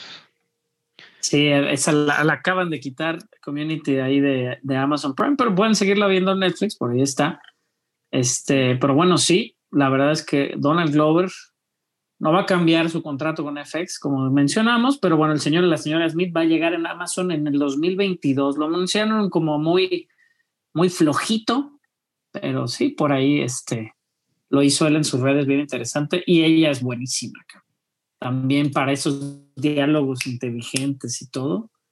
Creo que vamos, va a ser una muy buena este, serie, ¿es verdad, Machas? Sí, es serie, serie. Y qué, qué buen cast encontraron los señores Amazon. Señora Amazon, que ojalá, sí, ojalá lo siga haciendo bien, porque Amazon es muy buena plataforma, pero no, no ha dado mucha. Digo, tuvo The Voice, que es una excelente serie, ¿no? O ha tenido varios como One Hit Wonders, o bueno, sus series son muy buenas, pero no está dando material tan constante como lo que estamos acostumbrados con Netflix, que escupe cosas cada semana, ¿no? Pero es un monstruo Netflix, 200 millones de suscriptores. Sí. ¿Qué Eh, trailers, trailers, Mosquito pues hay un, Coast? que Ajá. ahorita. y un pequeño spot ahí de Falcon and Winter Soldier. No demasiadas cosas, más bien como un recuerdo de que ahí, Ahí viene. viene. que ahí, ahí viene.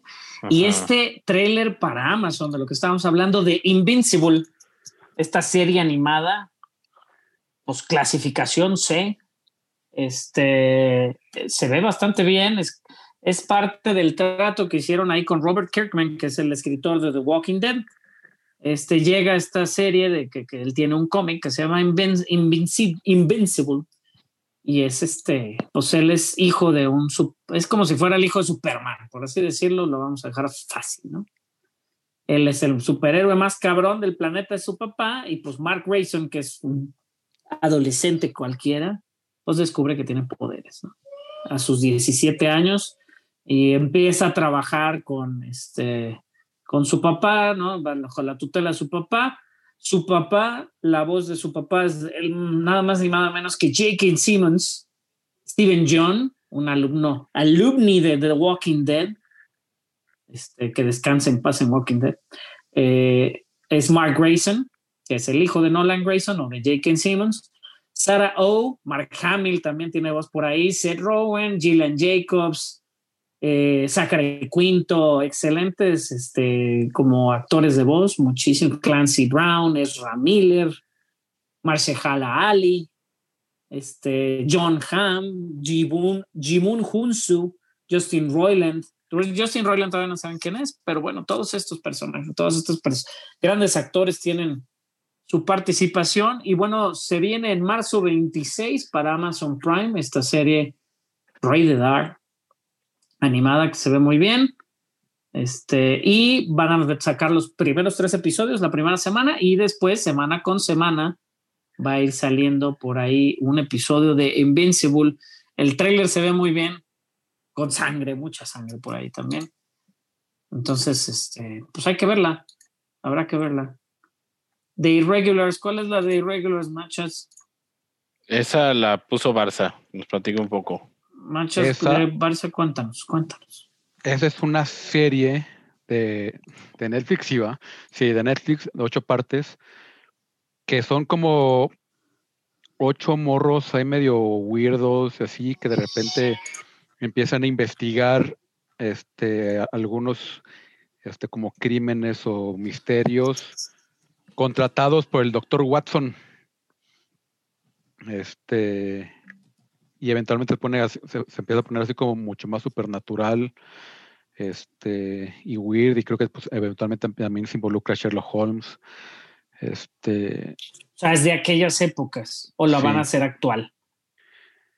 sa- sa- salió uno, un, un- un, este, el tráiler es como mucho más con gráficos animados, no tanto con imágenes del, Ujú. este, pero, pero termina así como, este, son, están así como mapas este, de, de Londres y termina con yéndose como a, a Baker Street y, y termina con, con la puerta del 221B de Baker Street. Este, y pues suena, suena bien, suena interesante como un giro, un giro sin hacer tanto giros. O sea, sin, Un giro, sí, giros. sin tratar de como hacer un giro de personaje, Sí, más bien como hacer como la. Sí, que me, me imagino también. Como sea, una por- historia paralela, ¿no? Sí. con otro tipo de. Suena bien, suena bien. Que, que también ya, por ejemplo, que, el- o sea, que Sherlock Holmes tenía, como su ejército de espías vagabundos y este. Sí, de todos los informantes, ¿no? Más bien que tenía por ahí. Sí, Pues, que era un poco pues también bueno, como el. Como, este, como en el Game of Thrones que tenía sus pajaritos.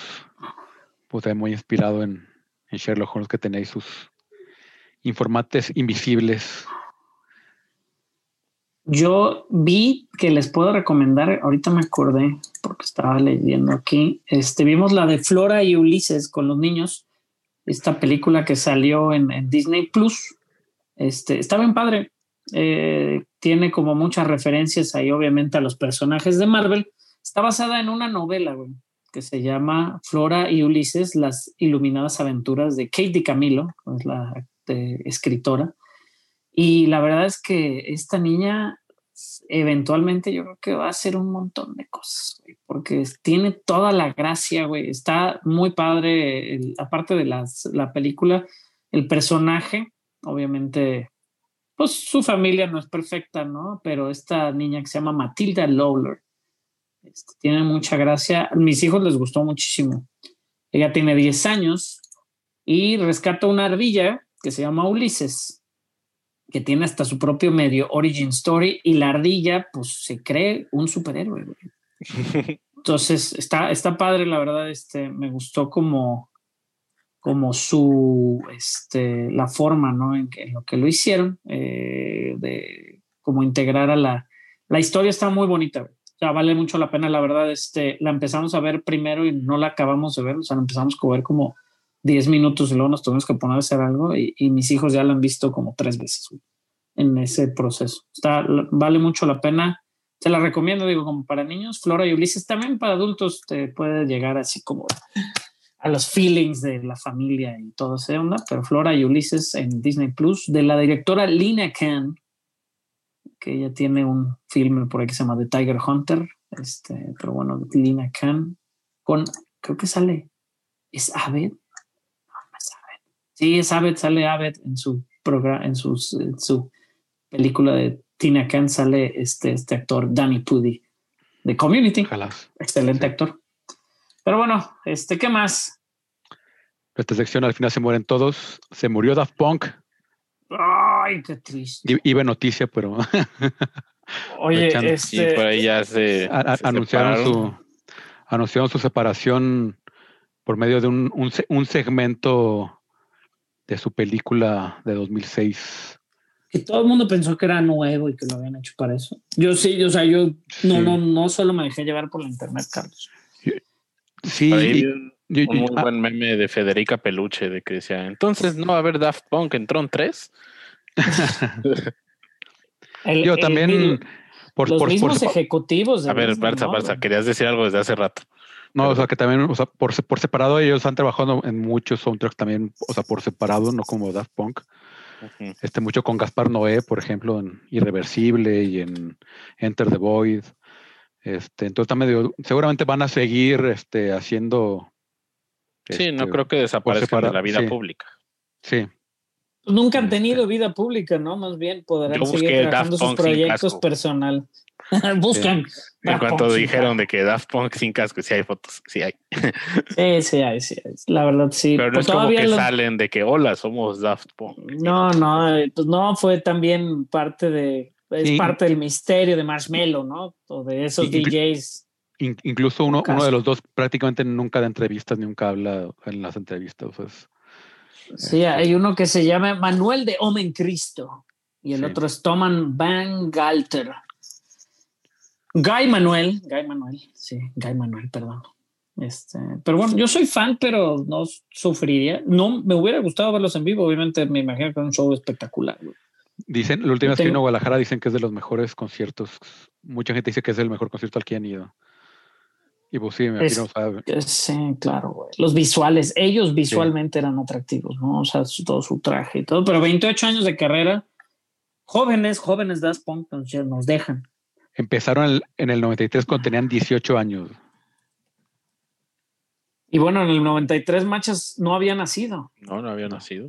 Entonces, así de, así de viejos está. ¿no? 28 años. Entonces los vamos a, a recordar por sus excelentes, no, por el excelente, el, Tron, el, el, el soundtrack de Tron es muy Sí. bueno. Muchas canciones, ¿no? De nuestros tiempos, así como electroniconas, ¿no? Ya tenían también varios años sin, ajá, sin hacer gran cosa, pues. Pero bueno, triste, triste el- la separación de Daft Punk que tomó este, el, este, tomó el, el internet ayer, todo era Daft Punk, ¿no? Sí. Sí, como hasta estaba el, el, el MMS del. Yo creo que veo que Daft Punk es- es- está is trending on- en Twitter, ya que la cara está feliz. Se separan. Ah, no era lo que esperaba. Pues sí. Sí, Y- de ahí en más estoy buscando, creo que hubo otra persona. Murió Larry Flint, La- sí, Larry Flint. famoso. con- La película, ¿no? De Woody Harrelson, la película Sí. de Woody Harrelson ahí del 96, que ya había nacido en machos. Este, la gente contra Larry Flint, esta película sobre su vida, ¿no? El pornógrafo. Pueden ver ahí. ¿O no? Sí, y déjenle. ¿O no? Ajá. Y Plomer, que hace unas semanas, por eso sí lo mencionamos. Pero bueno. Es que te cortaste. güey. Ah, perdón, que Plomer también murió hace unas semanas, pero Ah. pues eso sí lo mencionamos. sí, ya sí, platicado. checando a ver qué nos faltaba. Ajá. Eh, pues creo que ¿qué- lo único que falta faltaba? sería hablar de WandaVision. Wow. Pues hay que despedirnos si quieren. Sí, sí. Sí. Hablamos Sí después. de hubo despedirnos. spoilers esta vez. Sí hubo spoilers. Ya, Sí, ya, se sí, las, ya, ya se las sábanas, al final se mueren todos.com. Están todos los episodios, todos los links en todas las redes sociales, a todos los métodos de suscripción y, eh, y escucha del podcast. Este, creo que no tenemos links a, a nuestros perfiles, ¿verdad? Deberíamos crear unos perfiles de las cosas que hemos dicho siempre y nunca hemos hecho. Este, Lo que nos Bueno. gusta es sentarnos a platicar. así Sí, pero es. ahí síganos. Ahí me pueden encontrar como arroba el machas. Arroba Sí. Barson en todos lados. Guarvin 01, acabo de leer uno, un- uno de esos de noticias del- de Morena que dice, integrante de Daft Punk anuncia que va por Morena para gobernatura de, de Querétaro. este, del Deforma, el famoso Deforma. Ha- Había uno muy bueno que, que salían Daft Punk sin casco y eran Nili Vanilli. ¿Sabes quién es Nili Vanilli, machos? No. Uy, yo tengo buenas historias. Yo vi, uno, de- vi uno de Luis García y Cristian Martinoli. Sí, pues era mucho así de. Yo esto, les voy a decir que estos eran Daft Punk a mis hijos. Sí. Era el, el bazooka y los pendejos. Pero bueno, Bueno, bueno. este, nos despedimos, a menos que hayan visto el episodio 7 de WandaVision. Ajá, que estaría interesante. ¿Qué porcentaje de nuestros escuchas están al día en WandaVision? Quiero pensar que es un número importante. Entonces, ¿Cómo, quédense. cómo, cómo se llama el episodio? Bueno, ahorita ya- nos despedimos. Chao. Ajá, adiós. Oh. Y bienvenidos de nuevo.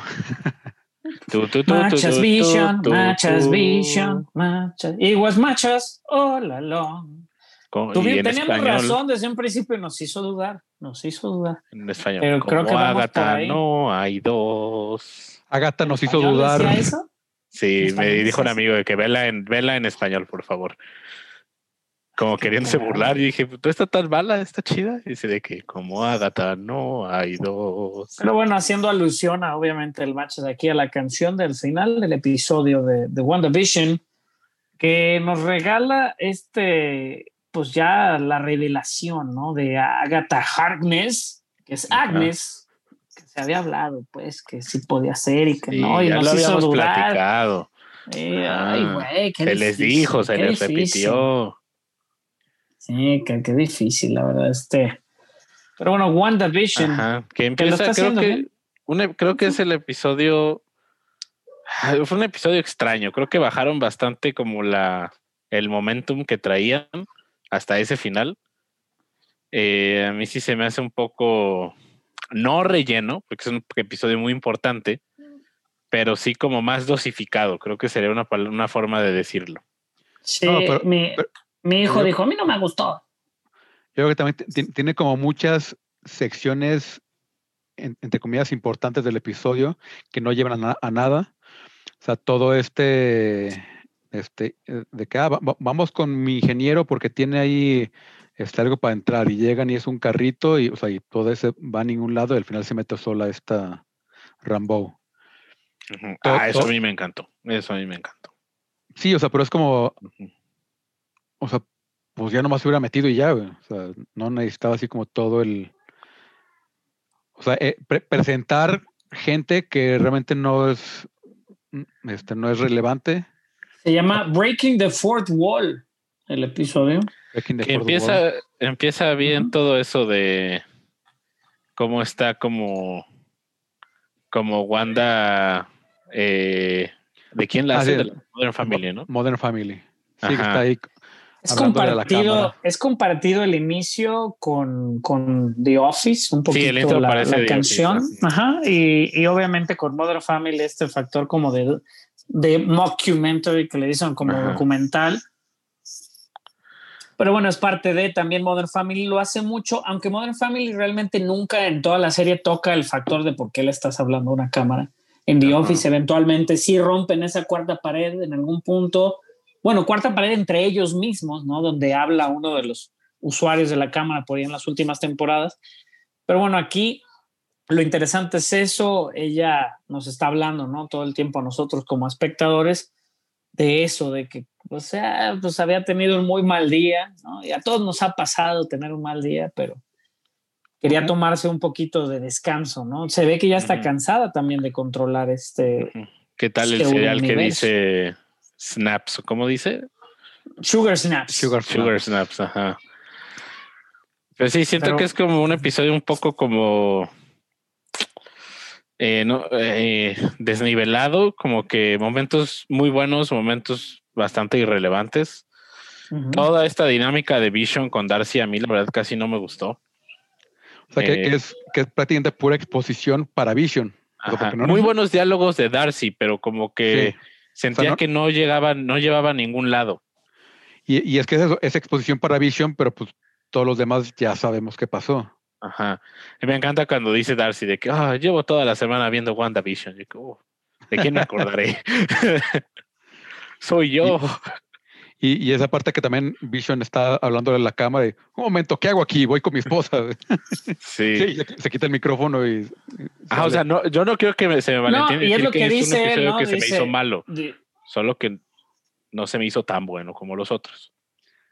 Sí, sí, y, y- y No, y Eh, en lo- algún lo- punto, lo- lo que le decía Macha hace rato, que se siente así como, como un... O sea, sí, e- es un episodio como de transición, Sí, pero como que, de, como que de repente como que se dieron cuenta que, te- que tenía muchas cosas como que, que plantear en este episodio y que quisieron meterlas todas ahorita porque se les había ido plantearlas en, en los otros seis episodios. Eh, o sea, como, como que de repente como, como que les pasó como una mala planeación de, de, de, de sacar cosas, de revelar, de revelaciones. Y como que de repente como que, ah, pues, pues, pues ya. pues Sí, ahí tenían, la traían muy difícil, ¿no? Porque en, el- en algún punto también al mencionar a este, o querer como también parte de, de la chamba de Tillona Harris, ¿no? De habernos, de Tillona Paris, perdón, al habernos aventado el, el, la piedrita así de, no, y esperen a que vean quién es el ingeniero. No a- creo que a- sea el este- personaje que conocimos, especial. ¿eh? Creo que no es. No, No, va a ser, El, el ingeniero se le, ¿crees les que mandó el sea, coche, pero una- alguien más? Yo sí creo que están hablando de alguien más. O sea, no, ¿crees que no Reed? Richards, chill, chill. Que creo que sí hubo mucha gente que se. No, no. Es que hoy va a salir John Krasinski, oh, de Reed Richards, de que wow, wow. Dale muchísima ¿No, calma. ¿No crees que ella, que la, mil- no crees que la militar haya sido su amiga Scroll de chiquita? Yo creo que sí. Yo creo O sea, que sí. que realmente Ujú. sean scrolls, más bien ellos, más bien que vaya por ese lado, ¿no? Sí, Pero, pero, sí, o sea, bueno, se esperaban como grandes revelaciones. Ajá, también ya- lo platicamos la semana pasada. Hay que dejarnos de, de crear nuestro WandaVision en la mente tantito. Está bien especular, pero hay que especular responsablemente. Va a ser Samuel L. Jackson, que llega del espacio. Ajá, con, con, Con- el profesor Rick, que, con Xavier y con Magneto. Sí. Que lo de Magneto a mí me sigue, yo sigo esperando, tal vez, ¿por qué no? Pero si no, pues tampoco me voy a agüitar. Porque no- estaría muy loco, ¿no? Digo, Xavier también, si fuera el mismo Xavier, pero el mismo y- Xavier nos referimos al, al mismísimo, al mismísimo, este, McAvoy. Sir- ya fuera Ah, Sirian. McKellen, no, no, pues McAvoy, sí, Patrick Stewart o McKellen, o sea, no, es que no sabemos si valdría la pena, ya están grandes también, güey. No necesariamente Son ellos, personajes como- muy importantes para estar tan grandes, güey. Yo sí creo que va como del lado de. Yo sí, sí sigo creyendo que este Pietro no es solamente una revelación y tiene algo que ver con el multiverso. No, que ella lo trajo No del pienso. universo, ¿no? Sí, o sea, Ajá, que ella lo trajo de otro universo. Ella la vemos, y hablando ya de la revelación de Agnes, que ya vemos que le dice hola, Agatha Harkness, vemos todo que, que ella ha sido la que ha estado moviendo todo este tiempo. Eh, la vemos a ella controlando a Pietro. Vemos cómo mueve las Y manillas. ve Pietro este- tiene sus poderes y todo el Ajá. pedo, güey. O sea, igual No. simplemente se equivocó y lo sacó de otro universo, güey. toda esta teoría de que ah, es que Pietro es Nightmare o Pietro es Mephisto o algo así, se cae ahí porque es Agatha la que lo ha estado controlando. No significa que no haya alguien más detrás de escenas, porque Agatha casi siempre viene acompañada de, de, pues de Mephisto, que vuelve otra vez. O del, o de Nicolas Scratch, ¿no? Nicolas Scratch, que podría ser pues, por- probablemente este señor Scratchy, el conejo, no puede estar haciendo alusión a su hijo Nicolas Scratch, el hijo de Ag- Agatha Harkness. Que la Ag- Agatha Harkness, digo yo, obviamente en el proceso que no conocíamos bien al personaje o no, ya con lo que se ha dado a la serie, pues sabemos de que tiene, ¿no? Estas, estas, este, flores fuera de su casa en la cosa original, güey este, que tienen ese poder, que si te comes las flores puedes ver la realidad que tú quieras ver, ¿no? Este, entonces, bueno, pues es parte de estas flores moradas que tiene allá afuera, parte de esa energía moradas que, que, que, este, Son, son las que se que comió se ve también, ¿no? Bueno, ella mató a Sparky. Sí. Ah, es que buen La- meme la flor hizo se ese, llama- ¿eh? Gundagor Everbloom, así se llama la flor. Es una flor, este, pues eh, morada también. Y de hecho, el- los colores de Ágata, desde que llega ahí en esa, esa canción final, pues se puede ver ahí como su traje de bruja Agatha. de color morado. Posiblemente ella no tenga el poder de revivir a los muertos, por eso tuvo que recurrir a, a traer a Pietro de otra realidad, ¿no? Y ya con el hecho, porque por ejemplo, ella no tiene ese poder porque sí se ve genuinamente consternada cuando, le cuando Wanda le dice, sí, yo puedo revivir a los muertos, le dice, ¿puedes hacer eso? Ah, sí, que creo que ella "Ay, lo que está intentando hacer es revivir a su esposo Ralph. Mephisto. Ajá. Mephisto confirmado, machas. Porque es que qué curioso que desaparezcan los gemelos. Todo apunta a ya el hecho de que no estén los gemelos, que hayan desaparecido. En los cómics, y lo mencionamos semanas anteriores, los gemelos son partes del alma de Mephisto, ¿no? Ajá, Creados de energía pura y en Mephisto los consume para de alguna manera renacer o tomar fuerza, ¿no? Podría ser Exactamente. toda esta onda estilo Voldemort, güey, si lo teníamos que co- comparar con algo que la gente pueda conocer, Unos Pues es eso.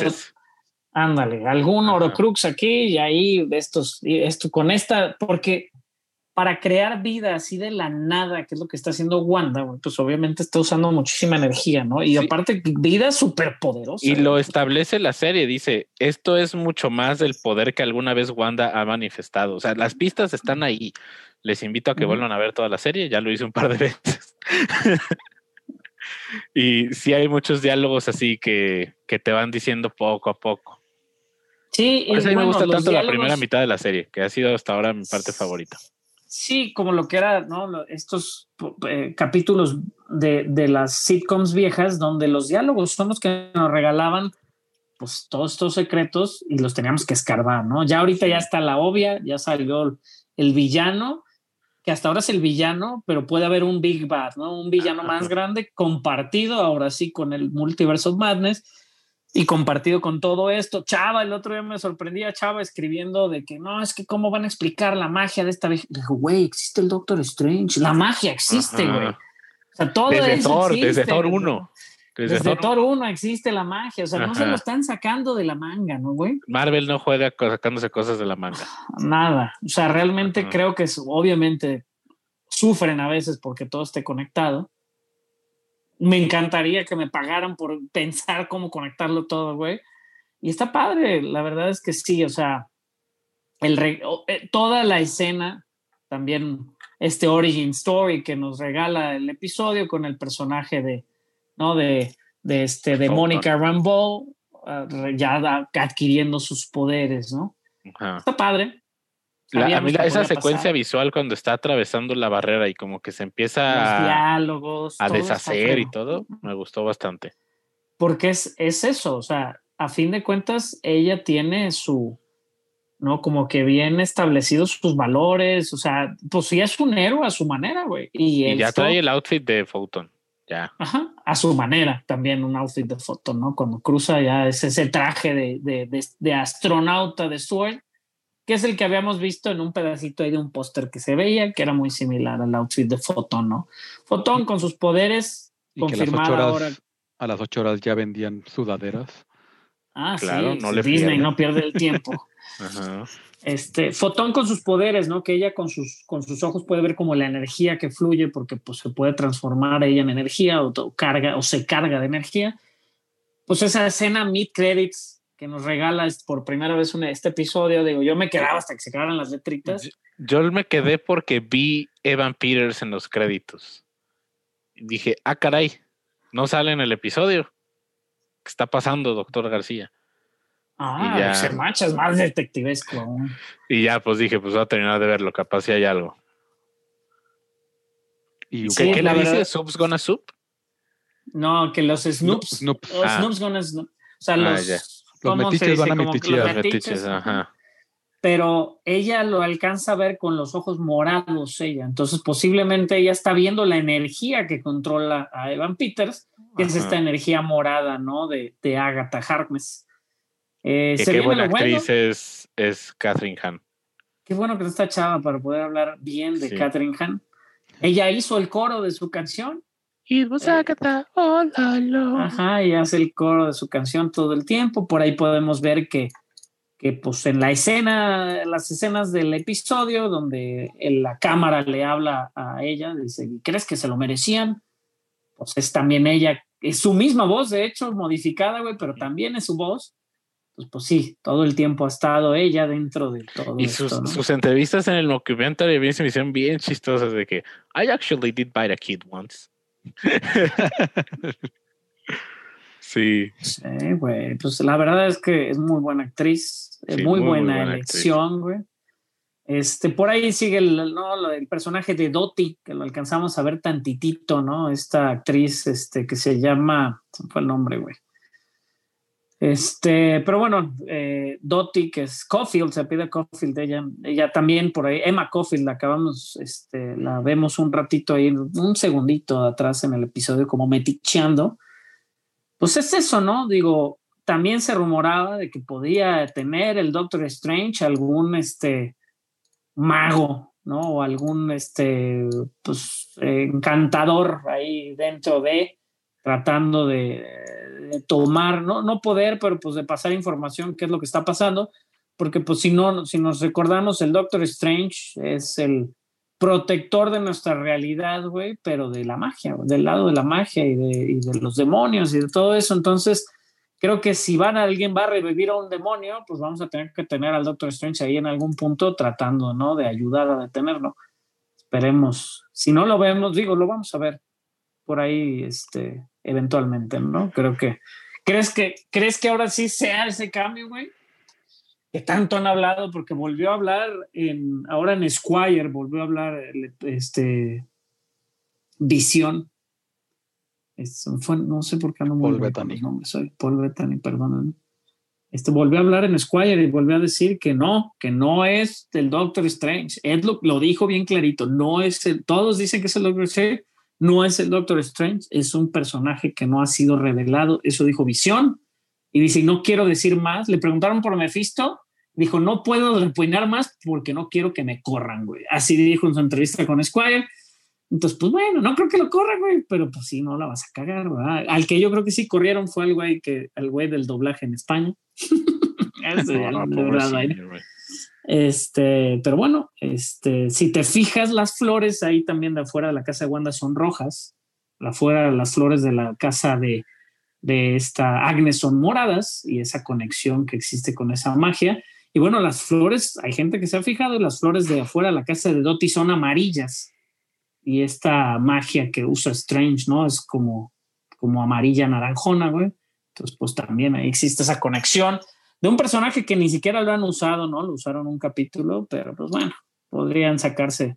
No creo que se lo saquen de la manga porque sí lo sacó en algún punto, pero bueno, igual ella era la que quería tener todo en orden en esto y posiblemente sea por eso. Muchas cosas que nos sigue dejando con dudas y eso está padre. Este, pero pues habrá que ver qué es lo que pasa.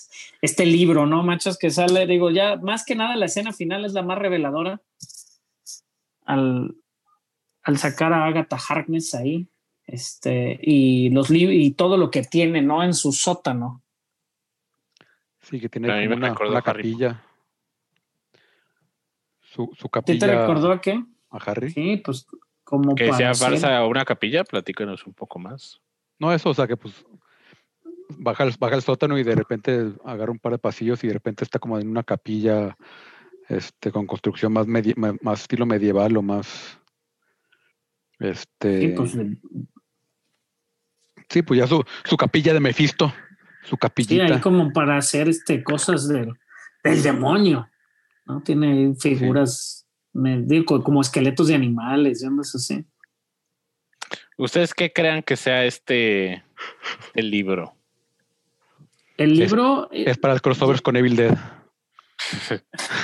sí decían que podría ser un estilo del Necronomicon, Sí. ¿no? Tal cual, pero existe un nombre este, en los cómics de este libro, manches.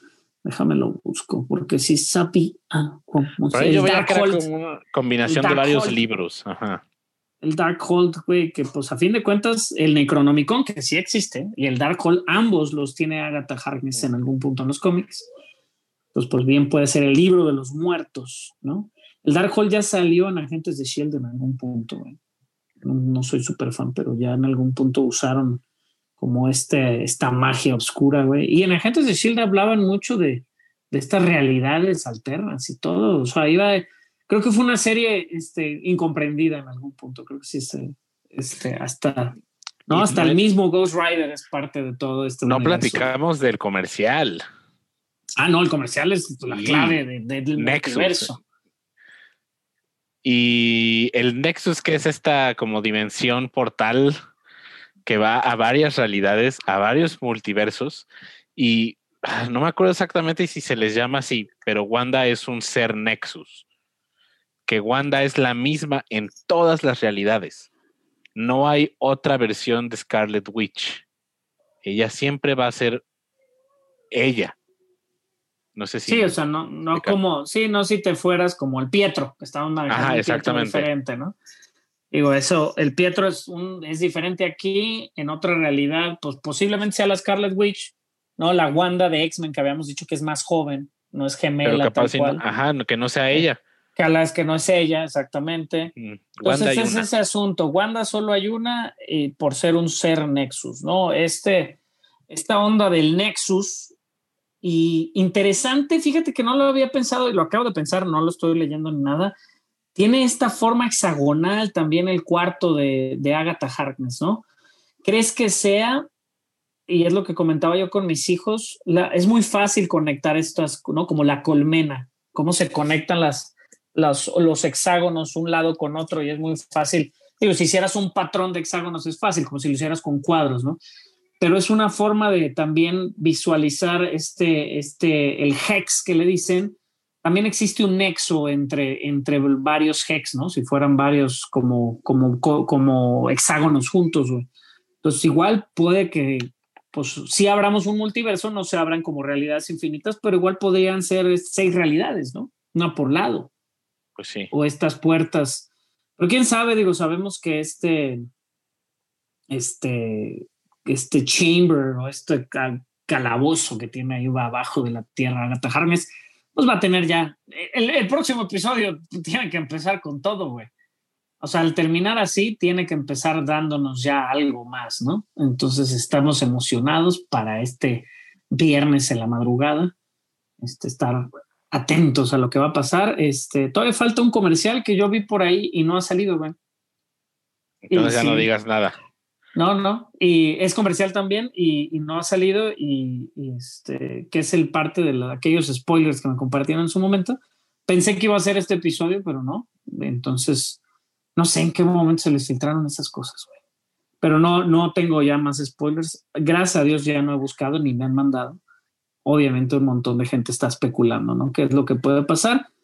Pero bueno, nos gustó el episodio, nos gustó eh, la revelación, que si bien no fue así como súper sorprendente, pues sabíamos, ¿no? Que podía ir por ahí. Y sabemos que va a haber más revelaciones en próximos episodios de WandaVision. Y bueno, eventualmente si acaba con un super bang, ¿no? Que así que digan, no mames, fue en su... Pues la gente la va a ver toda completita como la tenía que ver. El Big Bang del multiverso. Sí, posiblemente igual diga, ¿no? Ella en vez de decir no more mutants, ¿no? Va a decir como, pues a ver, pues me voy a otro universo, güey. Ahí, como soy un ser Nexus, me puedo ir a otro universo donde sí existen mis hijos, güey. Y ahí es donde hay mutantes, Carlos, o algo.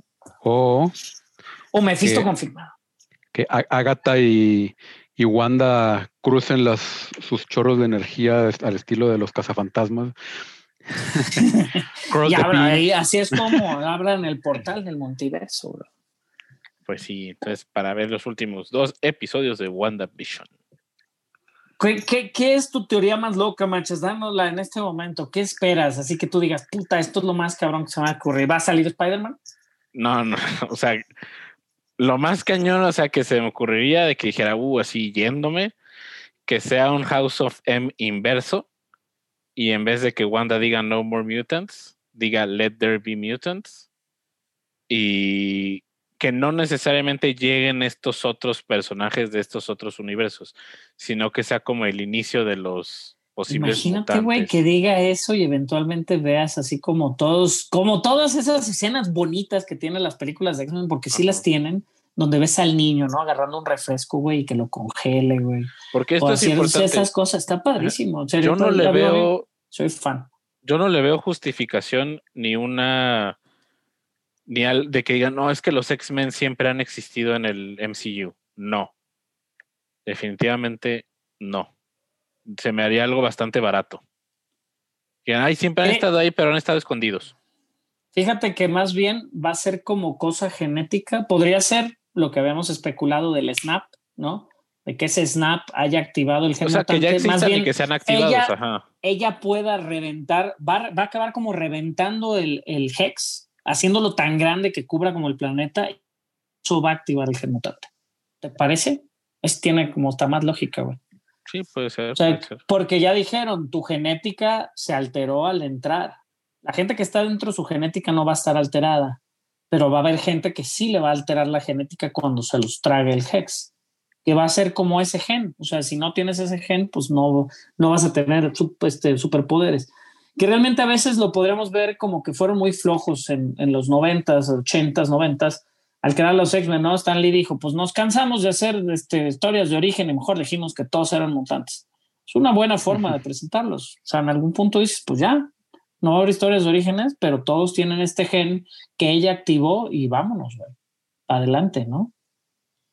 Si algún, o sea, yo lo que veo más difícil, por ejemplo, es con Wolverine, al ser un personaje tan popular, tan longevo, pues posiblemente sí va a tener que venir de otro universo, güey, porque pues aquí no había, ¿no? Son esos cuestionamientos que ya quisiéramos estar en los X-Men, güey. Ahorita todavía no terminamos ni WandaVision, ya queremos más, güey. Más cosas. No tendremos que hacernos todas estas expectativas. Pero bien, WandaVision creo que va bien. Lleva dos episodios flojitos al hilo, a mi gusto, pero con buenas revelaciones. Y bueno, esperemos cierre cabroncísimo porque el Falcon en Winter Soldier también se ve muy chido. Tú, Carlos, sí te gustó, ¿verdad? Sí, me gustó bastante, aunque sí, un poco lo, que dice Macha es como que de repente se, se sintió como, no sé, como, como, como, algo de paso, como algo de transición. Creo que eso lo dije yo más bien. Este, pero, pero sí, sí me gustó. O sea, y sobre todo me está gustando todo como entero, o sea, como el... O sea, como, como, producto de nueve episodios, no, me está gustando la, la serie porque tío, no, no va a haber más temporadas. no va a haber temporadas en sí. Este, Eso es otra, ¿eh? que pues todas están confirmadas que son miniseries. Sí. ¿No? Entonces sí, me agradó. y me agradó y me está agradando. ¿Hacia dónde va? No te digo. Ah, ¿no me oyen? ¿Me corté? Te alburí bien duro cuando decías que te gusta entera. Y, no vieron el movimiento. Pero bueno, habrá que ver qué, de, qué, qué, le depara el destino a, a, Mónica Rambeau, güey. O sea, ya como personaje. Jimmy Woo es un super éxito, güey. Lo estoy seguro que lo vamos a ver de regreso en muchas cosas. Darcy Lewis. Si, se molestaron en, hacerle su arco este de, en Ant-Man está aprendiendo, o sea, le, gusta el truco de que hace Steve Lang. En, en, donde más lo vemos que está probando los trucos, no me acuerdo. Este, y, ahora que ya se presenta con el, ya con el truco de la carta, que aparece la carta. O sea, si, si, se molestaron en hacerle ese arco, Este, o sea, tiene, tiene que volver a salir en algo más, por supuesto. Pues sí, pues ahí habrá que ver si las realidades se juntan ahí en Westview, ¿no? Y se abre este portal al multiverso, este nexus del que hablan en el comercial. En el momento que salió el comercial, güey, creo que eso es la revelación. Fuera de Agatha Harkness, fuera lo que quieras, el hablar del nexus es hablar del multiverso, entonces eso nos emociona. Pues habrá que ver si es Mephisto, si es no sé quién, si son todos, ¿no? Que llegan un chingo de villanos y venimos a romperles la madre. Este.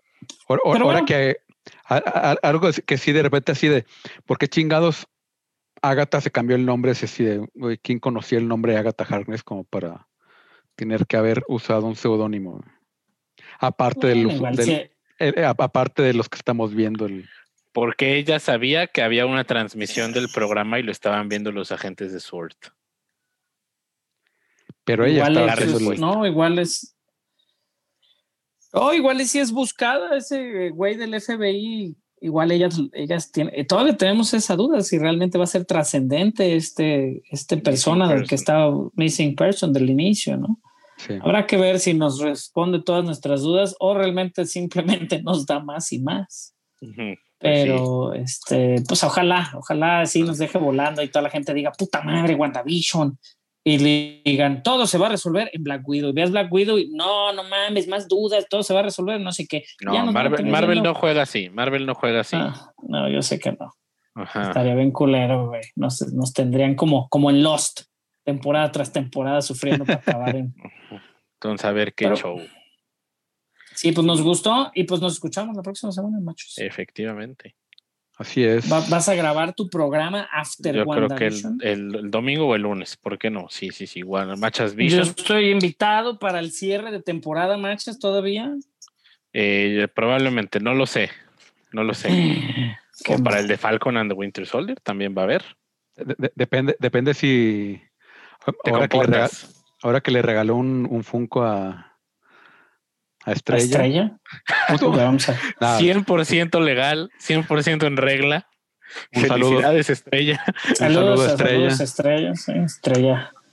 De ahí del Festival de Cine.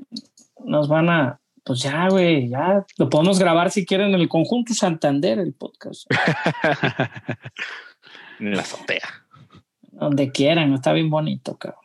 Sí. Tiene, un montón, eh, tiene, un montón, de riconcitos super padres para, para grabar, güey. el, el conjunto Santander. Algunas ahorita está fresco, está fresco ahorita. Ya está Ya que haciendo más calor. calorcito. Ya está haciendo más calor. Ajá, ya que hace el calorcito, ya vamos. Sí. ¿Por qué no? Es más, hay que ir. Y le invitamos. Al aire parece. libre podemos grabar lo que sea, güey.